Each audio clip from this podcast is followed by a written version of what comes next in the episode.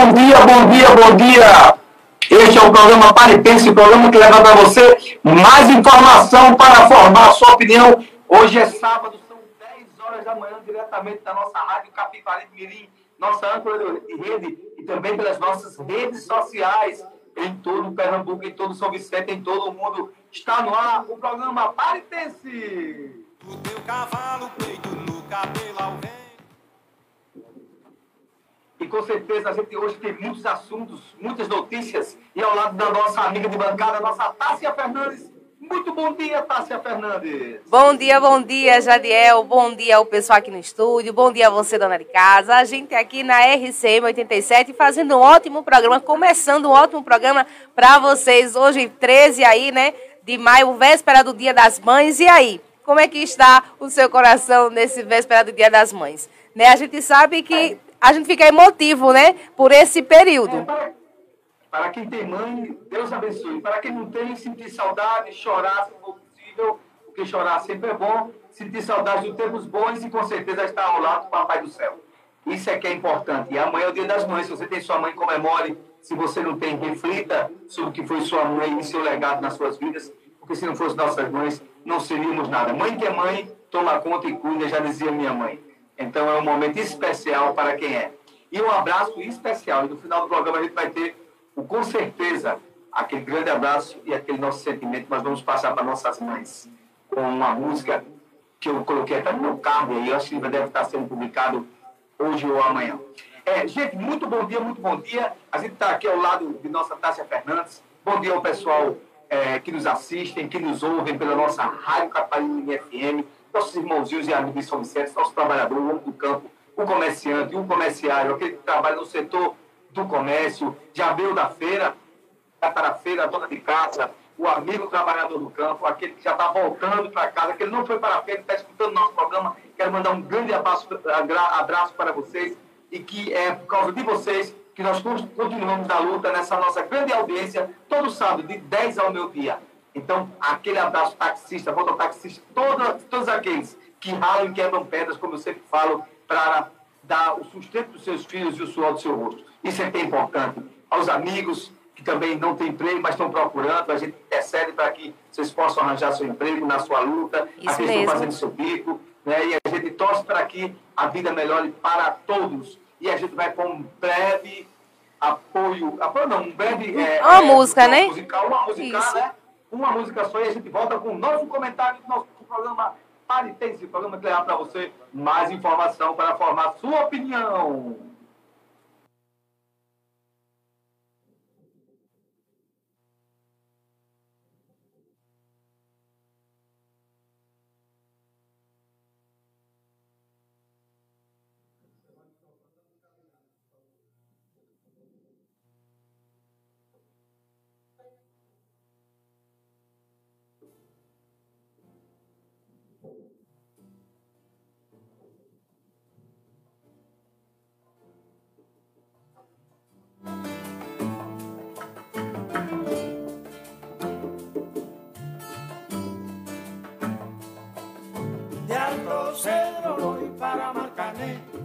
Tengo a puesto voy para Mayarín.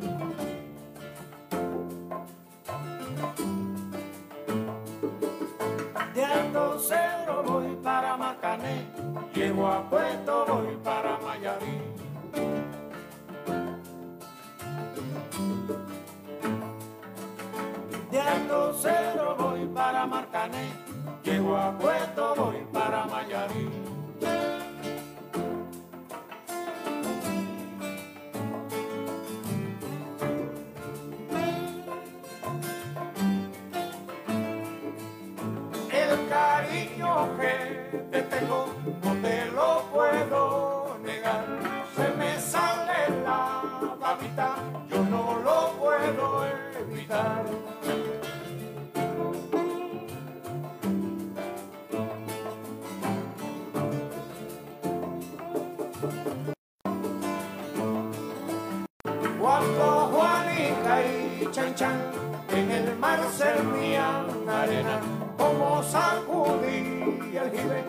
chan chan le daba pedal.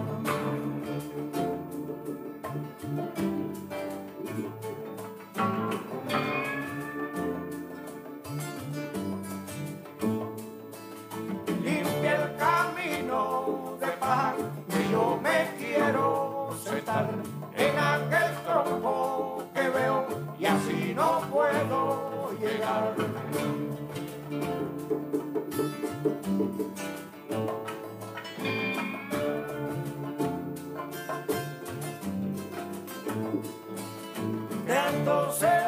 para Marcané, llego a Puerto voy para Mayarí.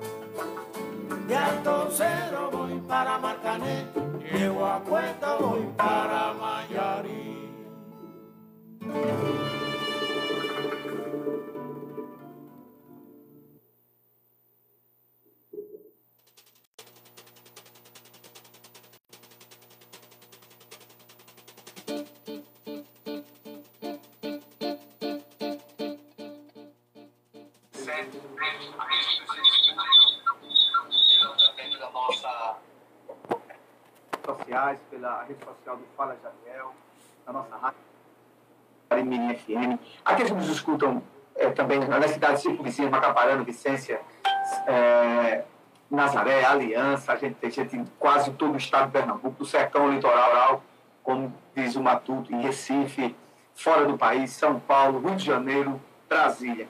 Eu acho que o assunto hoje é muito pertinente à categoria dos enfermeiros e dos profissionais de saúde né, que se, a, a, a, se assemelham e coadunam com os enfermeiros. Ontem, ontem, como eu já tinha dito durante a semana, na quinta-feira, eu, eu, coloquei uma, um corte especial do Fala, né, falando que ia ser publicado a portaria que é, é, é dava o regulamento né, e regulamentava é, o salário, o, o piso nacional dos enfermeiros profissionais de saúde. Pois bem, ontem foi publicado, saiu os anexos, e nesses anexos estavam os valores referentes a 7,3 bilhões de reais que o governo federal vai distribuir para ajudar os, os municípios, deixar bem claro, ele vai estar mandando um valor complementar. E tudo bem, eu acho que é, é esse o procedimento que devia ter feito, o que não podia ter sido feito é o anterior, que assinou a lei, não tinha um regramento, não tinha previsão orçamentária, não tinha nada, nem tinha orçamento, nem tinha receita.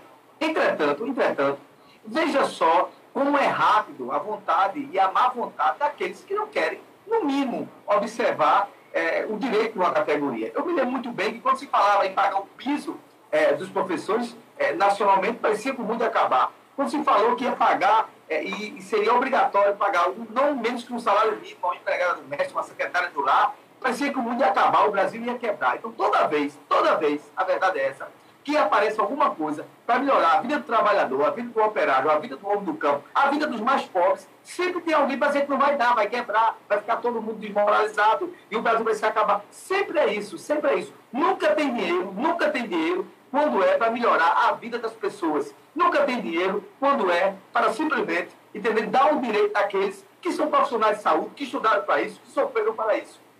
Né? Eu participei de todas as comissões a nível nacional é, dos profissionais de saúde, né, colocando tratativas, conversando através dos gabinetes de deputado, na época Sebastião Oliveira, e agora hoje Ivaldemar Oliveira também faz parte das comissões, através do Partido Avante também, né, buscando soluções. A, solução imediata foi essa.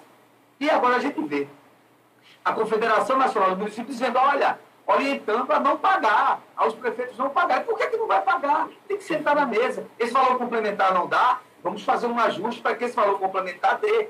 Deixando bem claro que tem uma emenda, a emenda 25, 22, que aporta mais 1,5% ao FPM, juntamente, justamente para deixar essa ação e garantir um piso contínuo, não só para 2023, mas para 2024 e aí sucessivamente, enquanto o Brasil for Brasil. É isso que a gente está falando. Então, o Congresso tem que também aprovar a, a, a emenda, a emenda constitucional de um, que acrescenta 1,5 ao FTM para justamente alavancar mais a receita para dar essa garantia. Isso não quer dizer que agora deve ser aplicado o piso, deve sim. Né? Saiu os anexos, saiu para cada município, quanto vai sair de aporte, são 161 valor, não sei se é 66 mil, se for pouco, tem que fazer um ajuste. Tem que fazer um ajuste que a gente pode tirar daqui, cortar dali, mas eu acho que o que é que custa? Sentar na mesa, fazer um esforço concentrado e pagar ao piso, e os outros municípios também. Né? Mas tem que se fazer agora. A gente está falando aqui de regramento equilibrado, estou falando aqui de desorientação. Se o município de fato, olha, se eu tirar daqui não vai pagar esse valor, tem municípios aí que estão tá recebendo mínimo um valor muito pequeno, referente aos profissionais que já existem, tem que pedir uma complementação maior, tem que provocar o Ministério da Saúde, tem que sim, não tem problema nenhum. Mas a, é, colocar, olha, a gente vai judicializar. A CNN já está dizendo que vai judicializar para que não seja pago. Poxa vida, é uma velocidade tão grande em dizer que não quer, que não vai pagar tão grande. A gente sabe que tem municípios, São Vicente é um, que não tem condições de pagar diretamente para Caparana, Vicente, municípios pequenos, machados, né? com Maru, que eu dou assessoria também. Aí tem que se, se sentar, ver como vai fazer, né? ir atrás do Ministério da Saúde. Olha, esse anexo da portaria, esse valor está pequeno. Não vai dar para os profissionais de saúde todos. Tem que fazer um novo regulamento. Deixar bem claro que isso é um valor complementar. Olha, se paga quanto a um enfermeiro hoje? Cada município faz suas contas e pega esse valor que o governo federal está tá repassando e soma e vê se dá. Se não der, olha, faz o seguinte: o que você está pagando, pega o valor, divide todo o valor que o governo federal está tá, passou e, e, e rateia para todos os, os, profissionais de saúde ali. O governo federal está passando. Se não der, provoca mais o Ministério né, para que isso possa chegar ao nível do piso nacional dos funcionários de saúde, dos profissionais de saúde. E é urgente que os deputados né, de esquerda, de direita, de centro, votem sim. Né? A emenda constitucional, que foi uma proposição, que é uma proposição que está sendo encabeçada pela Confederação Nacional dos Municípios, que é a 2522, para justamente adicionar 1,5% ao FPM, que aí vai dar sim né, uma folga maior aos prefeitos. Então, isso aqui é um, é um, é um comentário equilibrado, equilibrado. Mas eu fico impressionado é com a velocidade de dizer, não, ninguém vai pagar, não tem, não dá, e acabou, e vamos judicializar. Isso não é a solução. E eu acho interessante que durante a Covid, ah, os enfermeiros, são eles que nos salvam. Se não fossem os enfermeiros, nós íamos morrer. Se não fossem os enfermeiros, era isso. Ainda tem que ter um auxiliar técnico para aplicar uma injeção, para fazer aquele procedimento emergencial. É, ainda tem que temos uma parteira no Hospital X. É todo mundo elogiando. Mas por que não tem esse mesmo desejo e essa mesma vontade de poder né, sentar na mesa e conversar e pagar a esses profissionais de saúde o que é devido, o que é direito? Eu digo sim. O governo federal, agora, esse atual, teve sim a boa vontade, está lá, rasgou, tirou de um canto, tirou do outro, né? ajustou o orçamento, mandou para o Congresso a, o projeto de lei, o Congresso aprovou o Congresso de lei, recebeu a, a, a autorização para colocar 7,3 bilhões e pegar esse, esse valor e distribuir para todos os municípios, é pouco, é, mas cada município, tem município aí do sul do país que já está pagando piso. Municípios do Nordeste mais pobres tem que saber como é que vai fazer a conta. E aí está uma solução. Eu já pago já um salário, um salário e meio, pego o valor que eu recebi, rateio e coloco adicional para complementar o piso. Né? Se não chegar no piso, aí é com o governo federal, que disse que ia complementar. E aí, cabe aos prefeitos pressionar mais ainda o governo federal naquele município que está recebendo um ou dois, faltando dois, quatro, cinco, 10%, 30% para complementar de fato, e começar assim, né, no processo de diálogo, de conversação. Não está dando para eu pagar. O, o, o lençol continua curto. Mas eu fico indignado, indignado é com a velocidade de dizer, não quero pagar. Né? Aí fica essa entidade, não, ainda está no STF, não pode. Calma, gente, calma. Eu acho que quando um está fazendo uma parte, façam também uma. Né? A governadora aqui de Pernambuco, que tem um, um também é, de, de, de, dos profissionais de saúde também, também tem que dar alguma palavra, tem que dar alguma resposta. Né?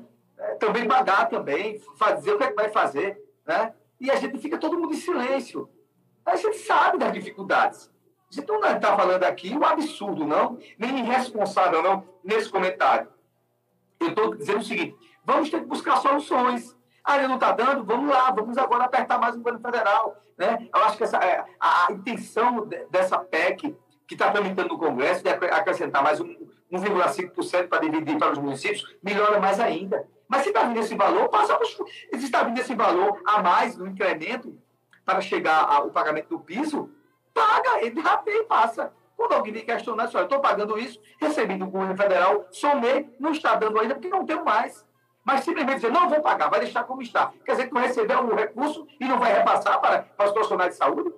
Mesmo que ele não atinja o, o piso, que história é essa? Não funciona desse jeito. Então, o que, é que eu digo a você? Que a CMM, a, através do seu Paulo Zilowski, está dando um péssimo exemplo. Um péssimo exemplo.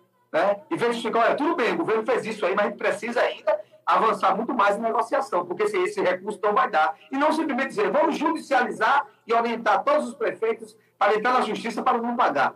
É assim que vocês diziam né, que os profissionais de saúde, os enfermeiros, nos salvavam, colocavam a gente numa situação boa, porque estavam ali na linha de frente. Quantos enfermeiros morreram né, nessa famigerada Covid? Quanto? Deixando suas vidas, deixando suas casas, suas famílias, mas ali na linha de frente. Eu sei o que é isso. Né? Convivo com, com, com esse pessoal, são gente que se integra. Né? São, a maioria são dois profissionais. Se tiver um mau profissional, é um, dois, três, quatro, um percentual muito pequeno mas a maioria trabalha com amor. E trabalha com amor, veja só, recebendo em cima de salário mínimo.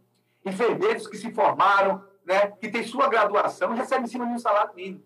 Né? Não é o ideal, mas é o que elas têm. Mas o que é que custa agora começar assim? Né? Haver um novo tipo de negociação. Se o valor não vai dar, que o governo federal vai, vai repassar, solicita um complemento, faz conta, manda para lá, pressiona, vai atrás da, da, da, da, da CNM, da AMUP, das instituições que representam os prefeitos. Então, é esse a minha indignação. Uma velocidade tremenda para dizer não queremos, não queremos. Não é assim que a gente vai chegar é, a lugar nenhum. Tem que falar na, na, na iniciativa privada.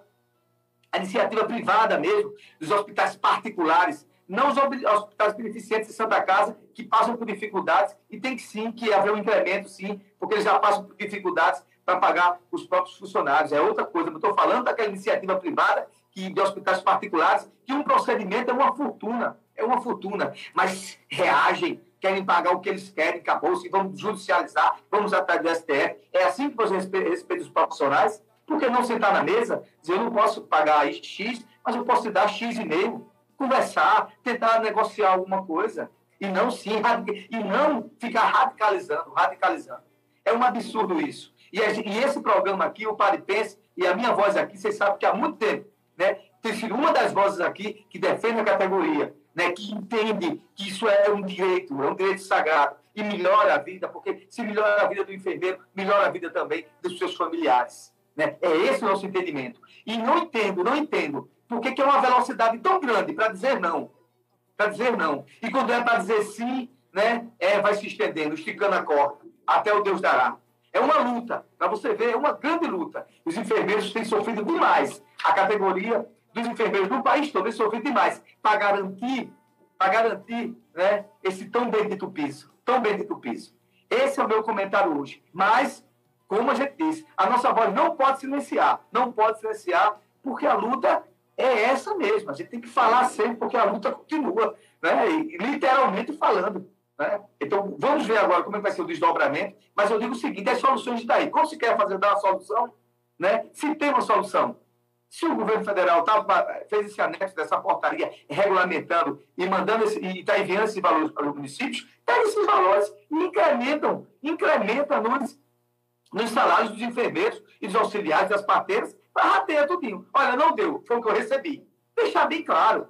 Deixar bem claro. O que o governo federal está passando, eu também estou repassando. E vamos continuando, vamos continuando, pressionando. Né? A emenda constitucional 025 é, 2022, veja só, 2022, do ano passado, é muito importante que seja aprovada, porque ela vai dar a robustez, a continuidade para que a gente não tenha mais falando sobre isso e seja de fato uma página virada. Mas né, o governo federal fez sua parte e tem que fazer muito mais. Não há sombra sobre isso. Se o valor não dá, né, para, para cobrir a, a, a, o percentual não dá para cobrir a complementação do piso dos enfermeiros, mostra sim que quando foi aprovado lá atrás a irresponsabilidade de terem feito uma lei, aprovado uma lei e não terem observado a preservação, a cobertura orçamentária. De onde ia sair o recurso?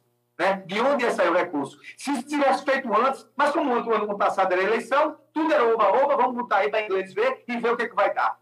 Né? E quem assume o abacaxi tem que descascar. Mas é assim que é feito política. Eu acho que, nesse momento agora, é o momento do diálogo, o momento de conversar, o momento de, de todos os gestores mostrarem aos enfermeiros o que receberam e que o que receberam vão repassar para os enfermeiros, os auxiliares e os técnicos e as parteiras. E o que faltar, continuar ainda na luta, continuar na luta, para que seja aprovada a, a, a emenda 25-22. Deixando bem claro, tem municípios que vão receber é, é, valores que, que já estão, chegam perto do piso, então, consequentemente, vão poder pagar. Né? O negócio é sentar, cortar gastos onde é desnecessário, né? fazer um ajuste ali, outro aqui. Essa luta, gente, não é uma luta diferenciada do que foi a luta de professores, né? a luta dos agentes de saúde, né? do, do incremento também dos agentes de saúde, agentes é, é, é, de endemias também, que foi regulamentado também. Então, isso é é luta. Se você quiser conquistar alguma coisa, faz parte da vida. Mas aqui está a minha indignação, o meu comentário,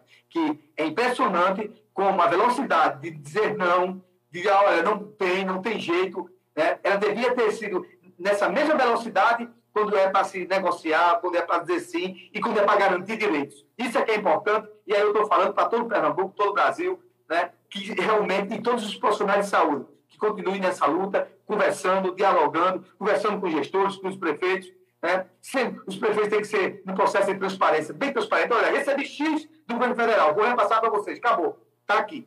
Vai faltar ainda, vamos lutar né, para que isso seja complementar. Né? Agora, a atitude da CMM de que simplesmente judicializar, não pagar nada e ficar por isso mesmo, e aí? Vai ser resolvido isso quanto? Nunca? Não, tem que chegar na mesa, tem que ver onde é que vai esticar aqui, tirar dali, para tentar resolver essa situação. É esse meu comentário de hoje e a gente volta daqui a pouco. Agora vai com apoio é, cultural, daqui a pouco a gente volta.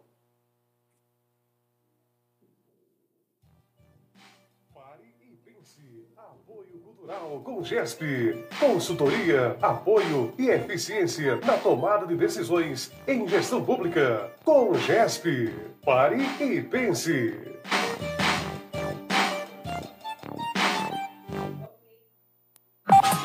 Apoio Cultural. Atenção! Esse recado é para você que adora navegar na internet. Vivemos numa época em que as pessoas buscam objetividade e informações rápidas. Para isso, você precisa do melhor provedor de internet. M.com. Trabalhe, estude, divirta-se, jogue, aprenda algo novo e diferente. Ouça suas músicas preferidas e assista seus filmes e séries favoritos sem travar. É internet em alta velocidade para navegar e baixar tudo. Não perca tempo. Temos planos especiais. 50 mega por 50 reais. 100 mega, 60 reais. 300 mega, 70 reais. 400 mega, 80 reais. M.com. Endereço: Rua Pedro Color, ao lado da Secretaria de Saúde. São Vicente Ferre, Pernambuco. Fone Zap 0800 081 6564.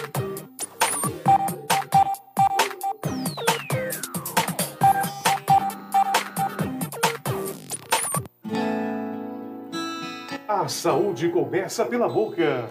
Consultório odontológico, doutora Rafaela Alves. Atendimento clínico geral, com especialidades, restaurações, cirurgia, tratamento de canal, prótese, odontopediatria, limpeza, clareamento, implante, aparelhos fixo e remóveis. Aceitamos todos os cartões, via Pix e transferência.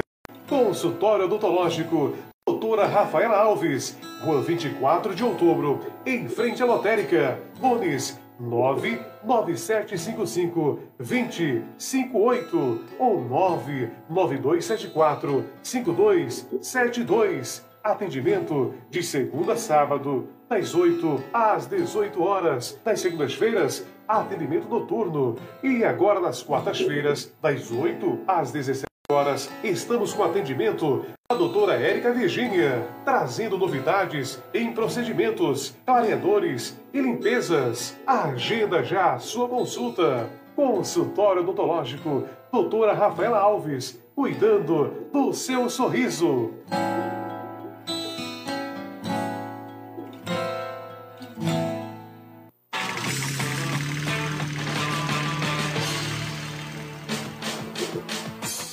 A liberdade.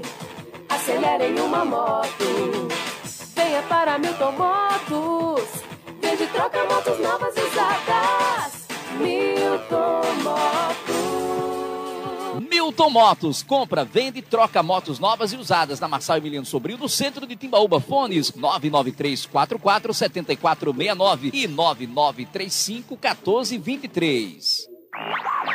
Por ser apenas som e não contar com os truques da imagem, o rádio mexe com a imaginação das pessoas. Além disso, permite ações rápidas quanto à concorrência, datas especiais, períodos do dia e promoções com baixo custo e alta eficiência. Comprove a força do rádio. Anuncie na rádio Capibaribe Mirim FM 87,9. Apoio Cultural. Atenção, cliente amigo, na hora de comprar, Varejo Muniz é o seu lugar. Aqui tem tudo que você procura, tem açougue, frutas e verduras, tem lanchonete e tem padaria. Venha fazer economia, venha para o Varejo Muniz, faça suas compras com sucesso. O Varejão Muniz esse é o lugar certo. Varejão Muniz, padaria, açougue, frutas, verduras, legumes, bebidas e muito mais. Varejão Muniz, o seu supermercado. Varejão Muniz. Aqui você ouve informação para formar sua opinião. É isso aí, pessoal. A gente já voltamos. A hora certa para você, 10h27. O comentário de Jadiel falou sobre aí a luta dos enfermeiros, né? Mas também tem outra luta, viu, Jadiel e amigo ouvintes? É sobre aí os professores, né? Essa semana, Jadiel e amigo ouvintes, o Sintep, eles cobraram a Raquel Lira e eles recordaram a fala da governadora, viu? Que educação já é de nossa gestão. E a gente infelizmente não está sendo prioridade na gestão dela aí não, viu? O Sintep, como a gente sabe que é o Sindicato dos Trabalhadores e de Educação aqui de Pernambuco, publicou até um vídeo nas redes sociais cobrando da governadora Raquel Lira sobre o pagamento do piso salarial dos, dos professores. Na publicação que foi, foi solta, né, foi lançada no JC, ela relembra, o sindicato relembrou aí a fala de, da Raquel dia 27 de abril de 2023. Este ano, quando ela compareceu ao 20 Fórum Estadual Ordinário da Unib, Unib, UDIB é, de Pernambuco, no Recife. A educação já é prioridade de nossa gestão, disse ela na publicação. Só que, infelizmente, a gente está vendo que os professores aí estão lutando e não é de hoje a respeito desse piso salarial, não, viu? O sindicato aí apresentou dados do Diese, que afirma que a arrecadação do Fundeb haverá um crescimento de 13% e o governo receberá aí mais de 1,2 bilhões de precatório do Fundef. É, o valor referente aos 40% que fica no governo. Nessa última semana, os profissionais de educação aprovaram aí o novo calendário de mobilizações pelo Estado após terem reajustado aí essa proposta do governo, que era para pagar o reajuste para 6.281 professores é, efetivos e contratados temporariamente em 2023. Já o governo do estado, por meio da Secretaria de Administração, eles informaram que mantém um diálogo aberto com os sindicatos de toda a categoria e que seguem a negociação com o Sintep. Mas a gente sabe que enquanto fica nessa negociação e eles não resolvem aí para ambas as partes, os professores também ficam nessa luta, viu? Então, assim, não é só luta aí dos, dos enfermeiros da área de saúde, não, viu? A luta também é dos professores aqui no Pernambuco também, viu? Tanto os contratados como os efetivos aí do, do estado, viu? É, o, o, grande problema do, do, da, dessa questão é, do piso salarial dos professores, e aí todas as instâncias, para município, para Estado, Sim. é por causa de uma, de uma interpretação equivocada de uma portaria anterior, onde anulava uma e se colocou outra, e onde eu vi uma, uma variação de 14% a 33%. E eu falava do ganho real. É, tem professores, tem professores que não são, é, é, os, os, professores que eu conheço, que são efetivos, na sua grande maioria, os efetivos do Estado de Pernambuco recebem, sim, né, acima do piso. O que estão lutando aí é, pela, é justamente o ganho real da aplicação do reajuste. Sim. Né? E o que, que acontece?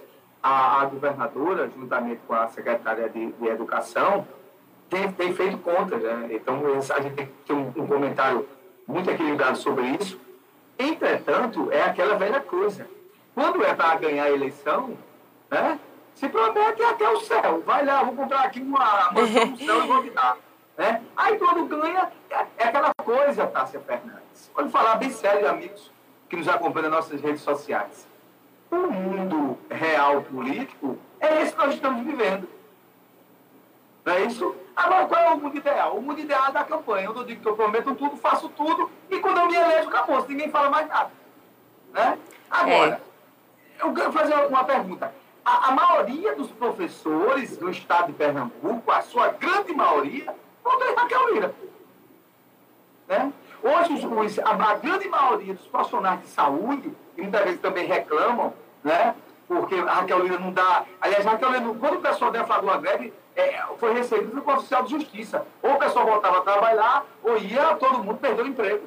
É, ia ser contado. Ele entrou logo numa ação. Mas a grande maioria dos profissionais de saúde também votaria em Raquel Lira. Porque entenderam que ia resolver todos os problemas do Estado. E todo mundo sabia que não funciona desse jeito. Não é muito melhor você dizer, ó, gente, nesse sentido aí, vou resolver isso, e a solução é essa. Mas a turma gosta de se enganar. O que é que a gente pode fazer? Né? Agora, o, veja só o que, é, o que é interessante. Manter diálogo e manter a conversa até onde der, até onde esticar. Os professores também do município de Recife, da cidade de Recife, estão em greve, entraram em greve também. Né? Por causa também desse alinhamento ah, de ganho real da aplicação do reajuste. Porque alguns entendem que é 14, não estão dando nem 14, que é o mínimo. Né? É. Agora, que há um incremento real de, de, de melhoria depois do VAAC, VAA, que é uma receita que recebe por aluno também, porque é per capita também no Fundeb, melhorou sim o incremento também para todos os municípios também, na percepção de receber recursos do Fundeb. Então, esse cálculo também está certo ah, aí do, do, do Sintep. Entretanto, eu explico você, o sindicato tem que fazer isso, é lutar pelos direitos dos funcionários. Agora, deixando bem, bem claro, né, que eu estou falando do sindicato, mas a grande categoria é, a grande categoria, a, a categoria de, de professores, uma, uma, uma, grande maioria, também votou em Raquel Lira. Sim. E já votou nela e ela fez essa promessa, ela foi para um dia, eu me lembro disso. E não dia ela prometeu que o pessoal ia ser bem tratado, todas as, as, as demandas salariais, coisa e tal, iam ser revistas, coisa. É aquela coisa. Para ganhar, promete tudo. Agora, ela agora é governadora, agora está vendo como é que falta. Entendeu? Como diz o, o, o ditado popular, né? o, o coco é seco, bolha de banda. É isso mesmo. É isso mesmo. Jadiel, é outra coisa. A semana passada a gente falou sobre a segurança pública, né, aqui no, no nosso município e também em Pernambuco. E teve um levantamento sobre as queixas registradas é, nesse primeiro semestre aí de 2023 e pelos cálculos, Jadiel, pelo menos três celulares são roubados por hora aqui em Pernambuco. Para a gente ver. Três celulares por hora. Por hora. Entendeu? É impressionante. Aí eu vou fazer uma pergunta, tá? Você quer importante ainda. Nessa estatística fala quantos são recuperados por hora? Não. Não fala. Esse não é fala. Não tem capacidade de investigação nada. Agora, também as pessoas que têm celular, e eu aconselho, é bom você registrar o seu celular no site da STS. Por quê? Porque um belo dia, se seu celular está sendo vendido ou está sendo negociado pelo meliante, e se houver é, alguma intervenção policial, né, uma, uma, como é, assim, assim, uma batida policial, e ele conseguir localizar seu telefone, pelo número do e-mail, ele chama você e você recupera. Eu conheço vários amigos meus que fizeram isso depois de seis, oito meses, claro, já tinham computador de celular. Mas Sim. foram lá e receberam o celular de volta. O que a gente tem que fazer é o seguinte, é isso. Né? Ir no site da STS, é, pedir a nosso Papai do Céu que a gente não seja roubado, mas se for, pelo menos deixa lá né? a, a, inscrição lá do meio, a inscrição do meio, e nesse processo, se houver uma batida policial e, né, e os, policiais, em algum momento, né, desses beliantes, é, é, é, é, restaurar esses telefones, ser que o seu esteja lá no meio. Porque o problema é esse. Tem três é, é, celulares roubados por hora. Mas a gente não tem nenhuma estatística que diz quantos os telefones são recuperados por hora. Essa E- é a nossa tragédia. Isso. É nossa. E vale salientar que esses que, são, que fizeram né, a estimativa de três celulares roubados por hora é que são queixas registradas. E tem aqueles que não têm a queixa registrada. Não tem nem que... Esse daí não tem queixa registrada. Tchau. Isso. Então, foi um milagre. Não tem, um milagre. né, queixa registrada. A gente teve uma pergunta que foi de sábado e depois só consegui de- visualizar depois do programa, porque ela mandou só depois do programa, aonde falava, Jadiel, o porquê da, da, da governadora ela não fazer concurso da polícia, da polícia militar e da polícia civil, já que a nossa, a nosso, o nosso estado, né, está em estado como se fosse de calamidade. Porque tem muitos policiais que trabalham já aposentados, tem muitos policiais que trabalham na área administrativa em vez de estar na rua. É, é, não é- a, gente, a gente tem que ser muito equilibrado. O Estado Pernambuco não está em estado de calamidade. Esse- essa demanda aí desses policiais, esses policiais. É pouco, é aposentados, pouco policial para é pouco policial para muito, mu- muitos É, lugares, né? São chamados, Tássia, para da guarda e segurança patrimônio.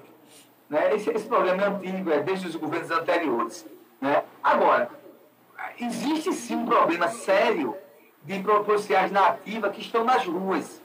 Por quê? Veja só, para, para, isso é estatístico, para cada, para cada cinco policiais que se aposentam, só voltam dois né, para o quadro. Voltam dois como? Através de concurso público. Mas, ou seja, não está havendo uma escala progressiva na mesma velocidade daqueles que estão se aposentando. Ou seja, não está sendo reposto, repondo né, o material humano, a pessoa humana lá, o, o policial, na mesma velocidade daqueles que estão se aposentando. Ou seja, se aposenta cinco, só volta dois. E aí, gente, isso é, isso é bem claro. Não precisa ser estatístico nem em nada. Só é você ver a quantidade de, de, de, de policiais que tem hoje em São Vicente. Sim. Nas cidades pequenas. Né? O contingente policial. A gente na década de 90 tinha 13 policiais. Quantos temos hoje? Dois. Isso. Simples assim. Tínhamos na década de 90 13 policiais. Hoje nós temos, ah, foi até 2001, 2002, 2003 mais tardar. Chegou, ia diminuindo, 13, 6, 4, 8, depois ficou em 2. Hoje só temos dois. Por causa justamente que essa conta não fecha. Muitos policiais se aposentam, né? E as peças de reposição de policiais, de seres humanos policiais, né? Para dar a garantia de segurança, não são, né? Nomeados pelo Estado, lançados pelo Estado, contratados pelo Estado na mesma velocidade daqueles que se aposentam. Isso. O problema, o problema é esse, né? A hora certa para você, 10h38. Daqui a pouco a gente traz aí muita informação para você, mas agora a gente vai de apoio musical. Daqui a pouquinho a gente tá de volta. Fica aqui no programa Pare e Pense na RCM 87.9.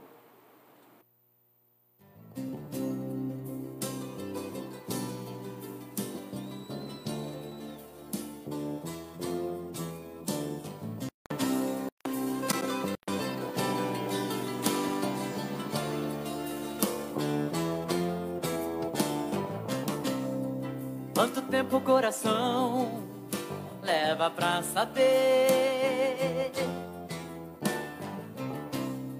que o sinônimo de amar é sofrer? No aroma de amores pode haver espinhos. É como ter mulheres e milhões e ser sozinho na solidão de casa descansar. O sentido da vida encontrar quem pode dizer onde a felicidade está. O amor paixões e quando perde a razão, sabe quem vai machucar. Quem ama não sente medo de contar o seu segredo. Sinônimo de amor é amar.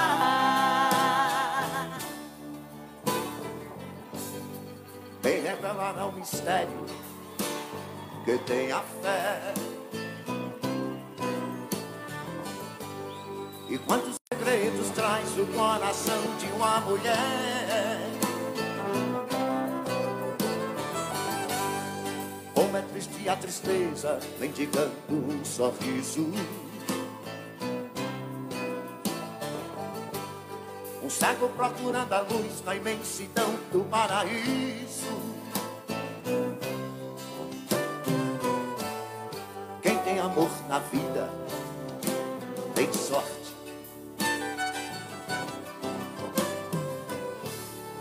Quem na fraqueza sabe ser bem mais forte.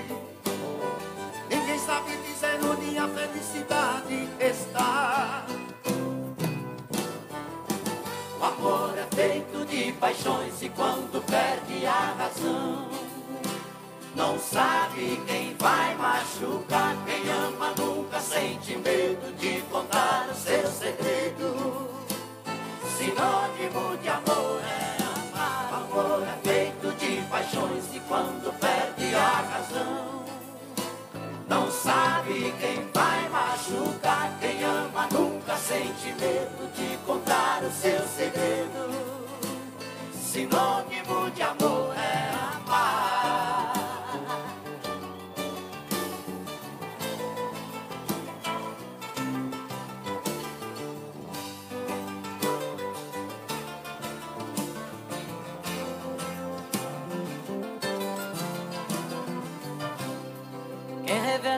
mistério que tenha fé. E quantos segredos traz o coração de uma mulher?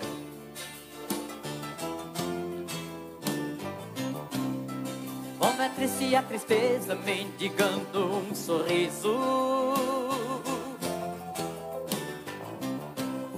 Cego procurando a luz na imensidão do paraíso.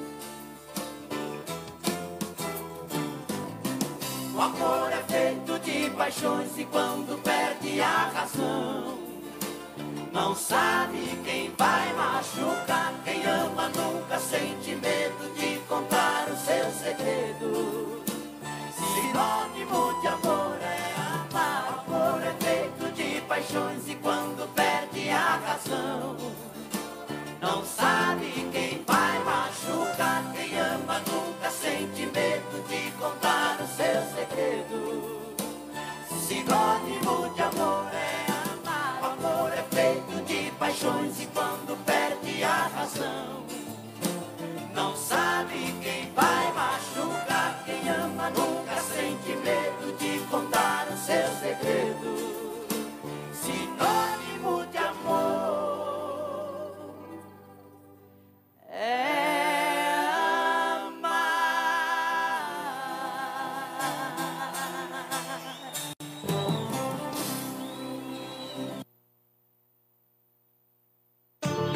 Programa Pare e Pense.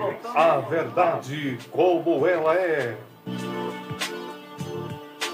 Voltamos, voltamos, voltamos ao nosso programa Pare e Pense, o programa que leva para você mais informação para formar a sua opinião. São 10 horas e 44 minutos, é isso, Tássia? Confirma? Sim, Confere? confirmo.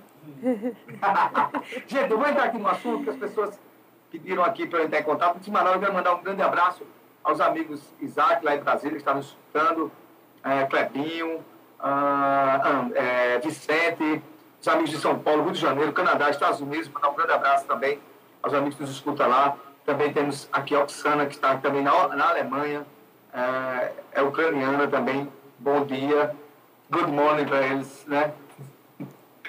Bom dia, bom dia. Um grande beijo, um abraço a todos que nos escutam no Brasil, no mundo todo e vamos embora. Gente, é o seguinte. é, o pessoal perguntou para mim, fala sobre o Mauro Cid. O Mauro Cid, a turma gosta que eu fale sobre o Mauro Cid. Mauro Cid é o tenente-coronel, que era o ajudante de Otis, né, do Bolsonaro. Pois bem, gente, é impressionante como a cada dia que se passa, vai caindo por terra aquela legitimidade, aquela fala de alguns. Não, o Bolsonaro é muito honesto, é é honestidade, o posto da honestidade. Quem criou a honestidade ainda foi a família Bolsonaro. Chega, fazia medo. Veja só o que, é que acontece. O Mauro Cid, é, quem criou a honestidade foi a família Bolsonaro. O Mauro Cid está preso. E aí, deram a botada ali. Ele já estava já falsificando. O cara se passa, um tenente-coronel do Exército, se passa para falsificar cartão de vacina, já está dizendo lá que é, não é muito, muita coisa. Né? Ele já desmoraliza até a instituição chamada Exército Brasileiro. Enfim, mas ele estava ali, ele virou um serviçal. Um serviçal daqueles assim, bobo da corte. Né? E a foto dele até é meio estranha, né? Quando ele tira uma foto. Ele tem uma foto com o Bolsonaro assim, né? Ele tem um cabelo assim de lado. É uma foto estranha, não sei aquela foto meio estranha. Mas é aquele filme de desenho. Enfim. E ele virou um serviçal de marca maior. E agora, ele pegava o celular dele, ele chamando o golpe, e agora, descobriram agora que ele, tem, ele recebeu um depósito, que parece que a, a Polícia Federal está investigando, de remessa, uma remessa de 400 mil reais. Poxa vida, o cara receber meio bilhão de reais e dizia que aquilo ali já era já para ajudar o chefe dele, resolver os problemas do chefe dele. Já estão dizendo que ele tem uma mansão né, que fazia remessas de dinheiros ilegais para os Estados Unidos. Cara, fora é, todas as tramas lá do celular dele. Né, e uma coisa que você vê hoje, vejam só, né? Tem também indícios de certificação de joias né? para colocar no patrimônio de Bolsonaro, ou seja, para dar a Bolsonaro outro tipo de joias. Ele já estava já vendo isso também. Fora as joias que era do, do, da União, que ele que devolver e devolveu, e ele estava envolvido com tudo. Então, todo tipo, né, todo tipo de miserabilidade, de coisas indústrias, de corrupção, estava mal no Cid. Mas eu pergunto o seguinte, pergunto uma, uma, uma pergunta fática agora, e ser bem enfático, como diria Flávio Dino. Mauro Cid estava a serviço de quem? Mauro Cid estava a serviço de quem? Do então presidente Jair Messias Bolsonaro. Mauro Cid, e aí o Bolsonaro tem uma live desse, ah, o Mauro Cid paga as contas, os boletos de Michele, não sei o quê. Ele se viu de, de auxiliar de office boy. Ele estava servindo de office boy. Não estava cumprindo o seu papel institucional de ajudante de ordem institucional da República Federativa do Brasil. Era outra coisa que ele estava fazendo. Ele estava sendo ele secretário particular tomava conta do cabeleireiro da Michelle, tomava conta do, do, do Bolsonaro, e agora está aparecendo que ele é uma espécie de caixa 2. O Mauro Cid, a Polícia Federal está investigando e está chegando as provas que o Mauro Cid era um caixa 2 do Bolsonaro. Então aquela conversinha, não, tem uma. Que, que honestidade é essa, gente? Tem estou descobrindo ainda agora, meus amigos, a, é, é, joias também que estavam lá certificadas para ele. Não essas que já foram lá do escândalo, outra agora. O cara tem 400 mil fazendo remessa agora. Estão descobrindo que ele estava com tratativas fazendo remessa de, de, de, de, dólares para o exterior. Tá então, tudo que não, não prestava, entregava-se a mal do Cid. Tinha uma história de um cavaleiro medieval né, chamado Elcide. Elcide era um cara de bem, um cara honrado, defendia o rei do inglês. Mas esse daí é o pior dos piores do mundo. Esse Mauro Cid, né, ele envergonhou, manchou a instituição chamada Exército Brasileiro. Então ele serve justamente para ser o caixa 2. Então, qual é a minha sensação? Só muda, só muda os atores. O palco é o mesmo. O palco é o mesmo. Se outrora temos escândalos lá na Petrobras, no, no, governo do PT, agora temos escândalos agora de joias, né, de lavagem de dinheiro, de rachadinha, de caixa 2, tudo aí, daí. Mauro Cid fazendo tudo isso. Desculpa você que achava que quem inventou honestidade com a família Bolsonaro. Mas não foi, não. Mas não foi nem de longe. Jadiel, é, você falando aí, e a gente vê que o Cid ele foi um secretário particular familiar, né? Manchou a honra aí do Exército Brasileiro, onde o Exército Brasileiro era exemplo, né?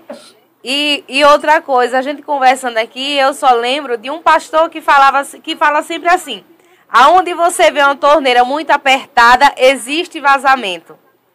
Então é a família Bolsonaro tinha-se, né, aquela figura de ser honesta demais, né, que tudo era ali no trilho, tudo era muito assim, como ele próprio falava, que se visse corrupção do filho, não ia passar a mão na cabeça, isso e tal. E agora está se descobrindo tudo. E olha os vazamentos aí onde estão. E outra coisa, Polícia Federal está em mãos do celular dele. O advogado dele já está numa tratativa. Por quê? Porque o Bolsonaro é assim. Você defende ele a vida toda. Quando ele cai na M, ele abandona todo mundo. Você vê que ele não dá uma palavra pelo cara. Sim. Ele não diz que o cara é bonito, que o cara é. Ele diz, olha, ele pode estar envolvido, mas é meu amigo, eu vou defender, eu vou arrumar 500 advogados para ele. Não, ele, ele não faz isso. Por mês para isso. Ele é mulher. Ele só faltou virar cabeleiro, pedicure e manicure para a mulher de, de Bolsonaro. É uma coisa horrível. Coisa de baixo nível. Isso que está acontecendo. Tem que pegar aquilo. Dizem que ele, ele pagava as contas. E, e eu escrevia de onde? Que ele estava pagando tanta conta. E o cara, um cara, tenente coronel, né? Tá com dinheiro né, não, não, é, é, não regularizado, não é verdade? Não declarado, quase 400 mil, e com remessa também para o exterior. Olha esse cara. Não é? E aí o Bolsonaro tem a capacidade, e eu disse aqui no comentário anterior, de abandonar os seus liderados. Né? Isso. Está, ele abandona e sai logo de perto. E aí o que, é que acontece? Só que parece, parece que já existe já uma prospecção do advogado de defesa do Cid, mas olha, se tu não falar, tu vai passar o resto da vida na cadeia porque tu está todo melado. E parece-me que vai fazer uma delação. Olha aí, ó, as delações, voltando de novo. O que dava para Chico, deu também para Francisco. Isso. Né? E agora essa delação é verdadeira, porque ele vai ficar preso e ele tem as provas. As outras delações da Lava Jato, muitas eram coagidas sob coação. E depois eu vou até falar sobre isso ainda nesse programa, sobre o que o Emílio Odebrecht disse, o dono da Odebrecht, sobre o processo é, de, das delações que eram feitas onde muitas sim eram feitas só para coagir, para cara sair da cadeia, mas eram mentirosas. Enfim, a gente está falando do Cid, está no mesmo segmento. Então a gente vai ver cenas, isso é uma novela grande, Taça Fernandes, e amigos sim. ouvintes da nossa Rádio Caparibe Mirim e, dos, do, e das nossas redes sociais. Isso é uma novela grande que terá vários e vários capítulos. E não adianta passar pano. O que é verdadeiro é verdadeiro, a gente tem que falar, a gente está dizendo aqui a prova e os fatos. Isso Nós mesmo. agora, que horas são 10 e... 10 e 51. 52, a gente vai para um breve intervalo e a gente vai voltar daqui a pouco com o professor João Vila. É, João Vitor Vila, Cortes. Vila Cortes. Vila Cortes, né? É, e a gente, ele que é especialista né, e é psicólogo, principalmente nessa questão de violência contra as crianças, e coordenador de um programa aqui na Prefeitura do Recife, e é um cara que dá palestras de alto cabedal, como diz como diz o Matuto, e daqui a pouco vai estar com ele para a gente saber o que é isso. É muito bom você ter criança, ter família, escute essa palestra que nós estamos agora, nós vamos escutar depois do nosso apoio cultural, porque é de grande importância para a, as famílias, para a gente ter um cuidado sobre os nossos filhos. Programa Pare e Pense. A verdade como ela é.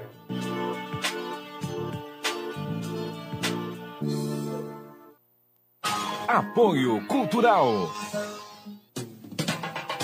Na hora de fazer suas compras, o Supermercado São Vicente faz a diferença. E a dona de casa sabe disso. Dispomos de produtos excelente qualidade pelos menores preços, além de um ótimo atendimento. No Supermercado São Vicente você tem verduras fresquinhas e selecionadas, frango e carne verde nos finais de semana, assim você não perde tempo. Supermercado São Vicente, tudo em um só lugar. Travessa José Gomes Andrade, ao lado da rodoviária. Fone 3 55 12 81. São Vicente Ferrer.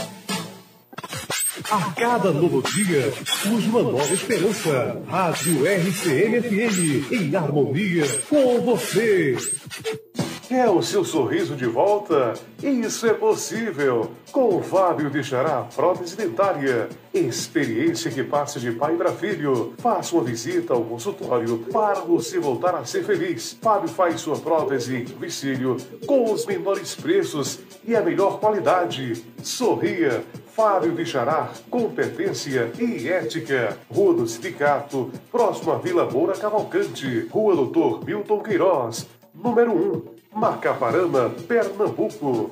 Fone 997220491.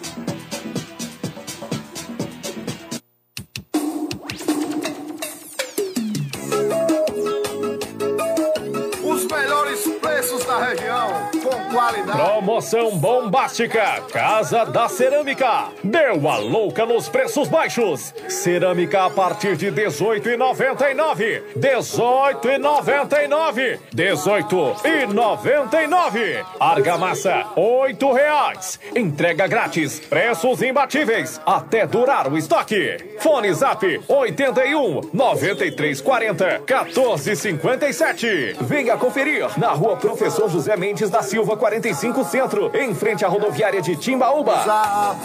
O melhor preço é na Casa da Cerâmica. Apoio Cultural. Casa do Criador e Farmácia Veterinária. Garantir o bem-estar dos animais durante a criação e o manejo é uma exigência do mercado agropecuário atual. É importante que os animais sejam bem tratados com produtos e medicamentos de qualidade que garantam eficiência, resultados e melhorem a produtividade do animal. É tudo isso que você encontra na Casa do Criador e Farmácia Veterinária. Produtos dos melhores laboratórios, além de atendimento especializado. Casa do Criador e Farmácia Veterinária, Rua Pedro Color, ao lado da Secretaria de Saúde, São Vicente Ferre. Bonizap 81 97345 3347.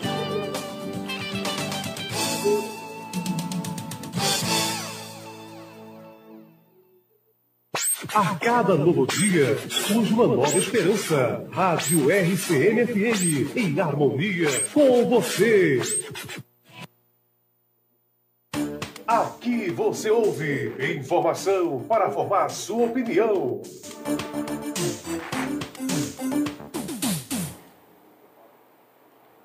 Voltamos, voltamos, voltamos ao nosso programa Paripense, o programa que leva para você mais informação para formar sua opinião. São 10 horas e 56 minutos. Eu quero aqui mandar um grande abraço, aqui um grande abraço aos amigos que nos escutam no estado de São Paulo, em Campinas, eh, os amigos de Brasília, lá do Goiás, muitos amigos nossos lá do Goiás, Goiânia, a capital. Eh, também umas pessoas também que apareceram aqui de Belo Horizonte. Eu acho que eles, eles são de são da, de, de famílias em Sirigi. Então, estou mandando um grande abraço. José Antônio, Antônio, Antônio Silva, Roberto Tavares e Paula Luciano, acho que é isso. Então, gente, bom dia.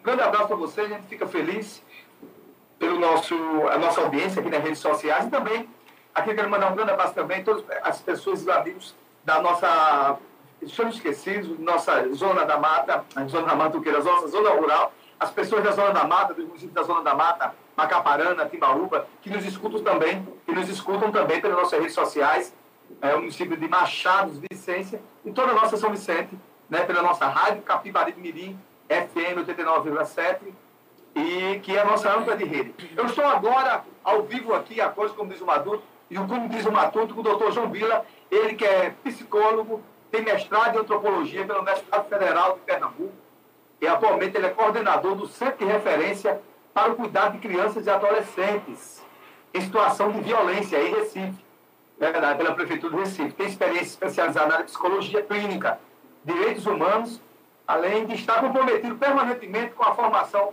psicanalítica, que é membro do traço freudiano, veredas lacani, é, lacanianas, Escola de Psicanálise. Diz direitinho, doutor? Diz inteiro. Prazer estar aqui. doutor, muito bom dia, muito obrigado pela, por aceitar o nosso convite.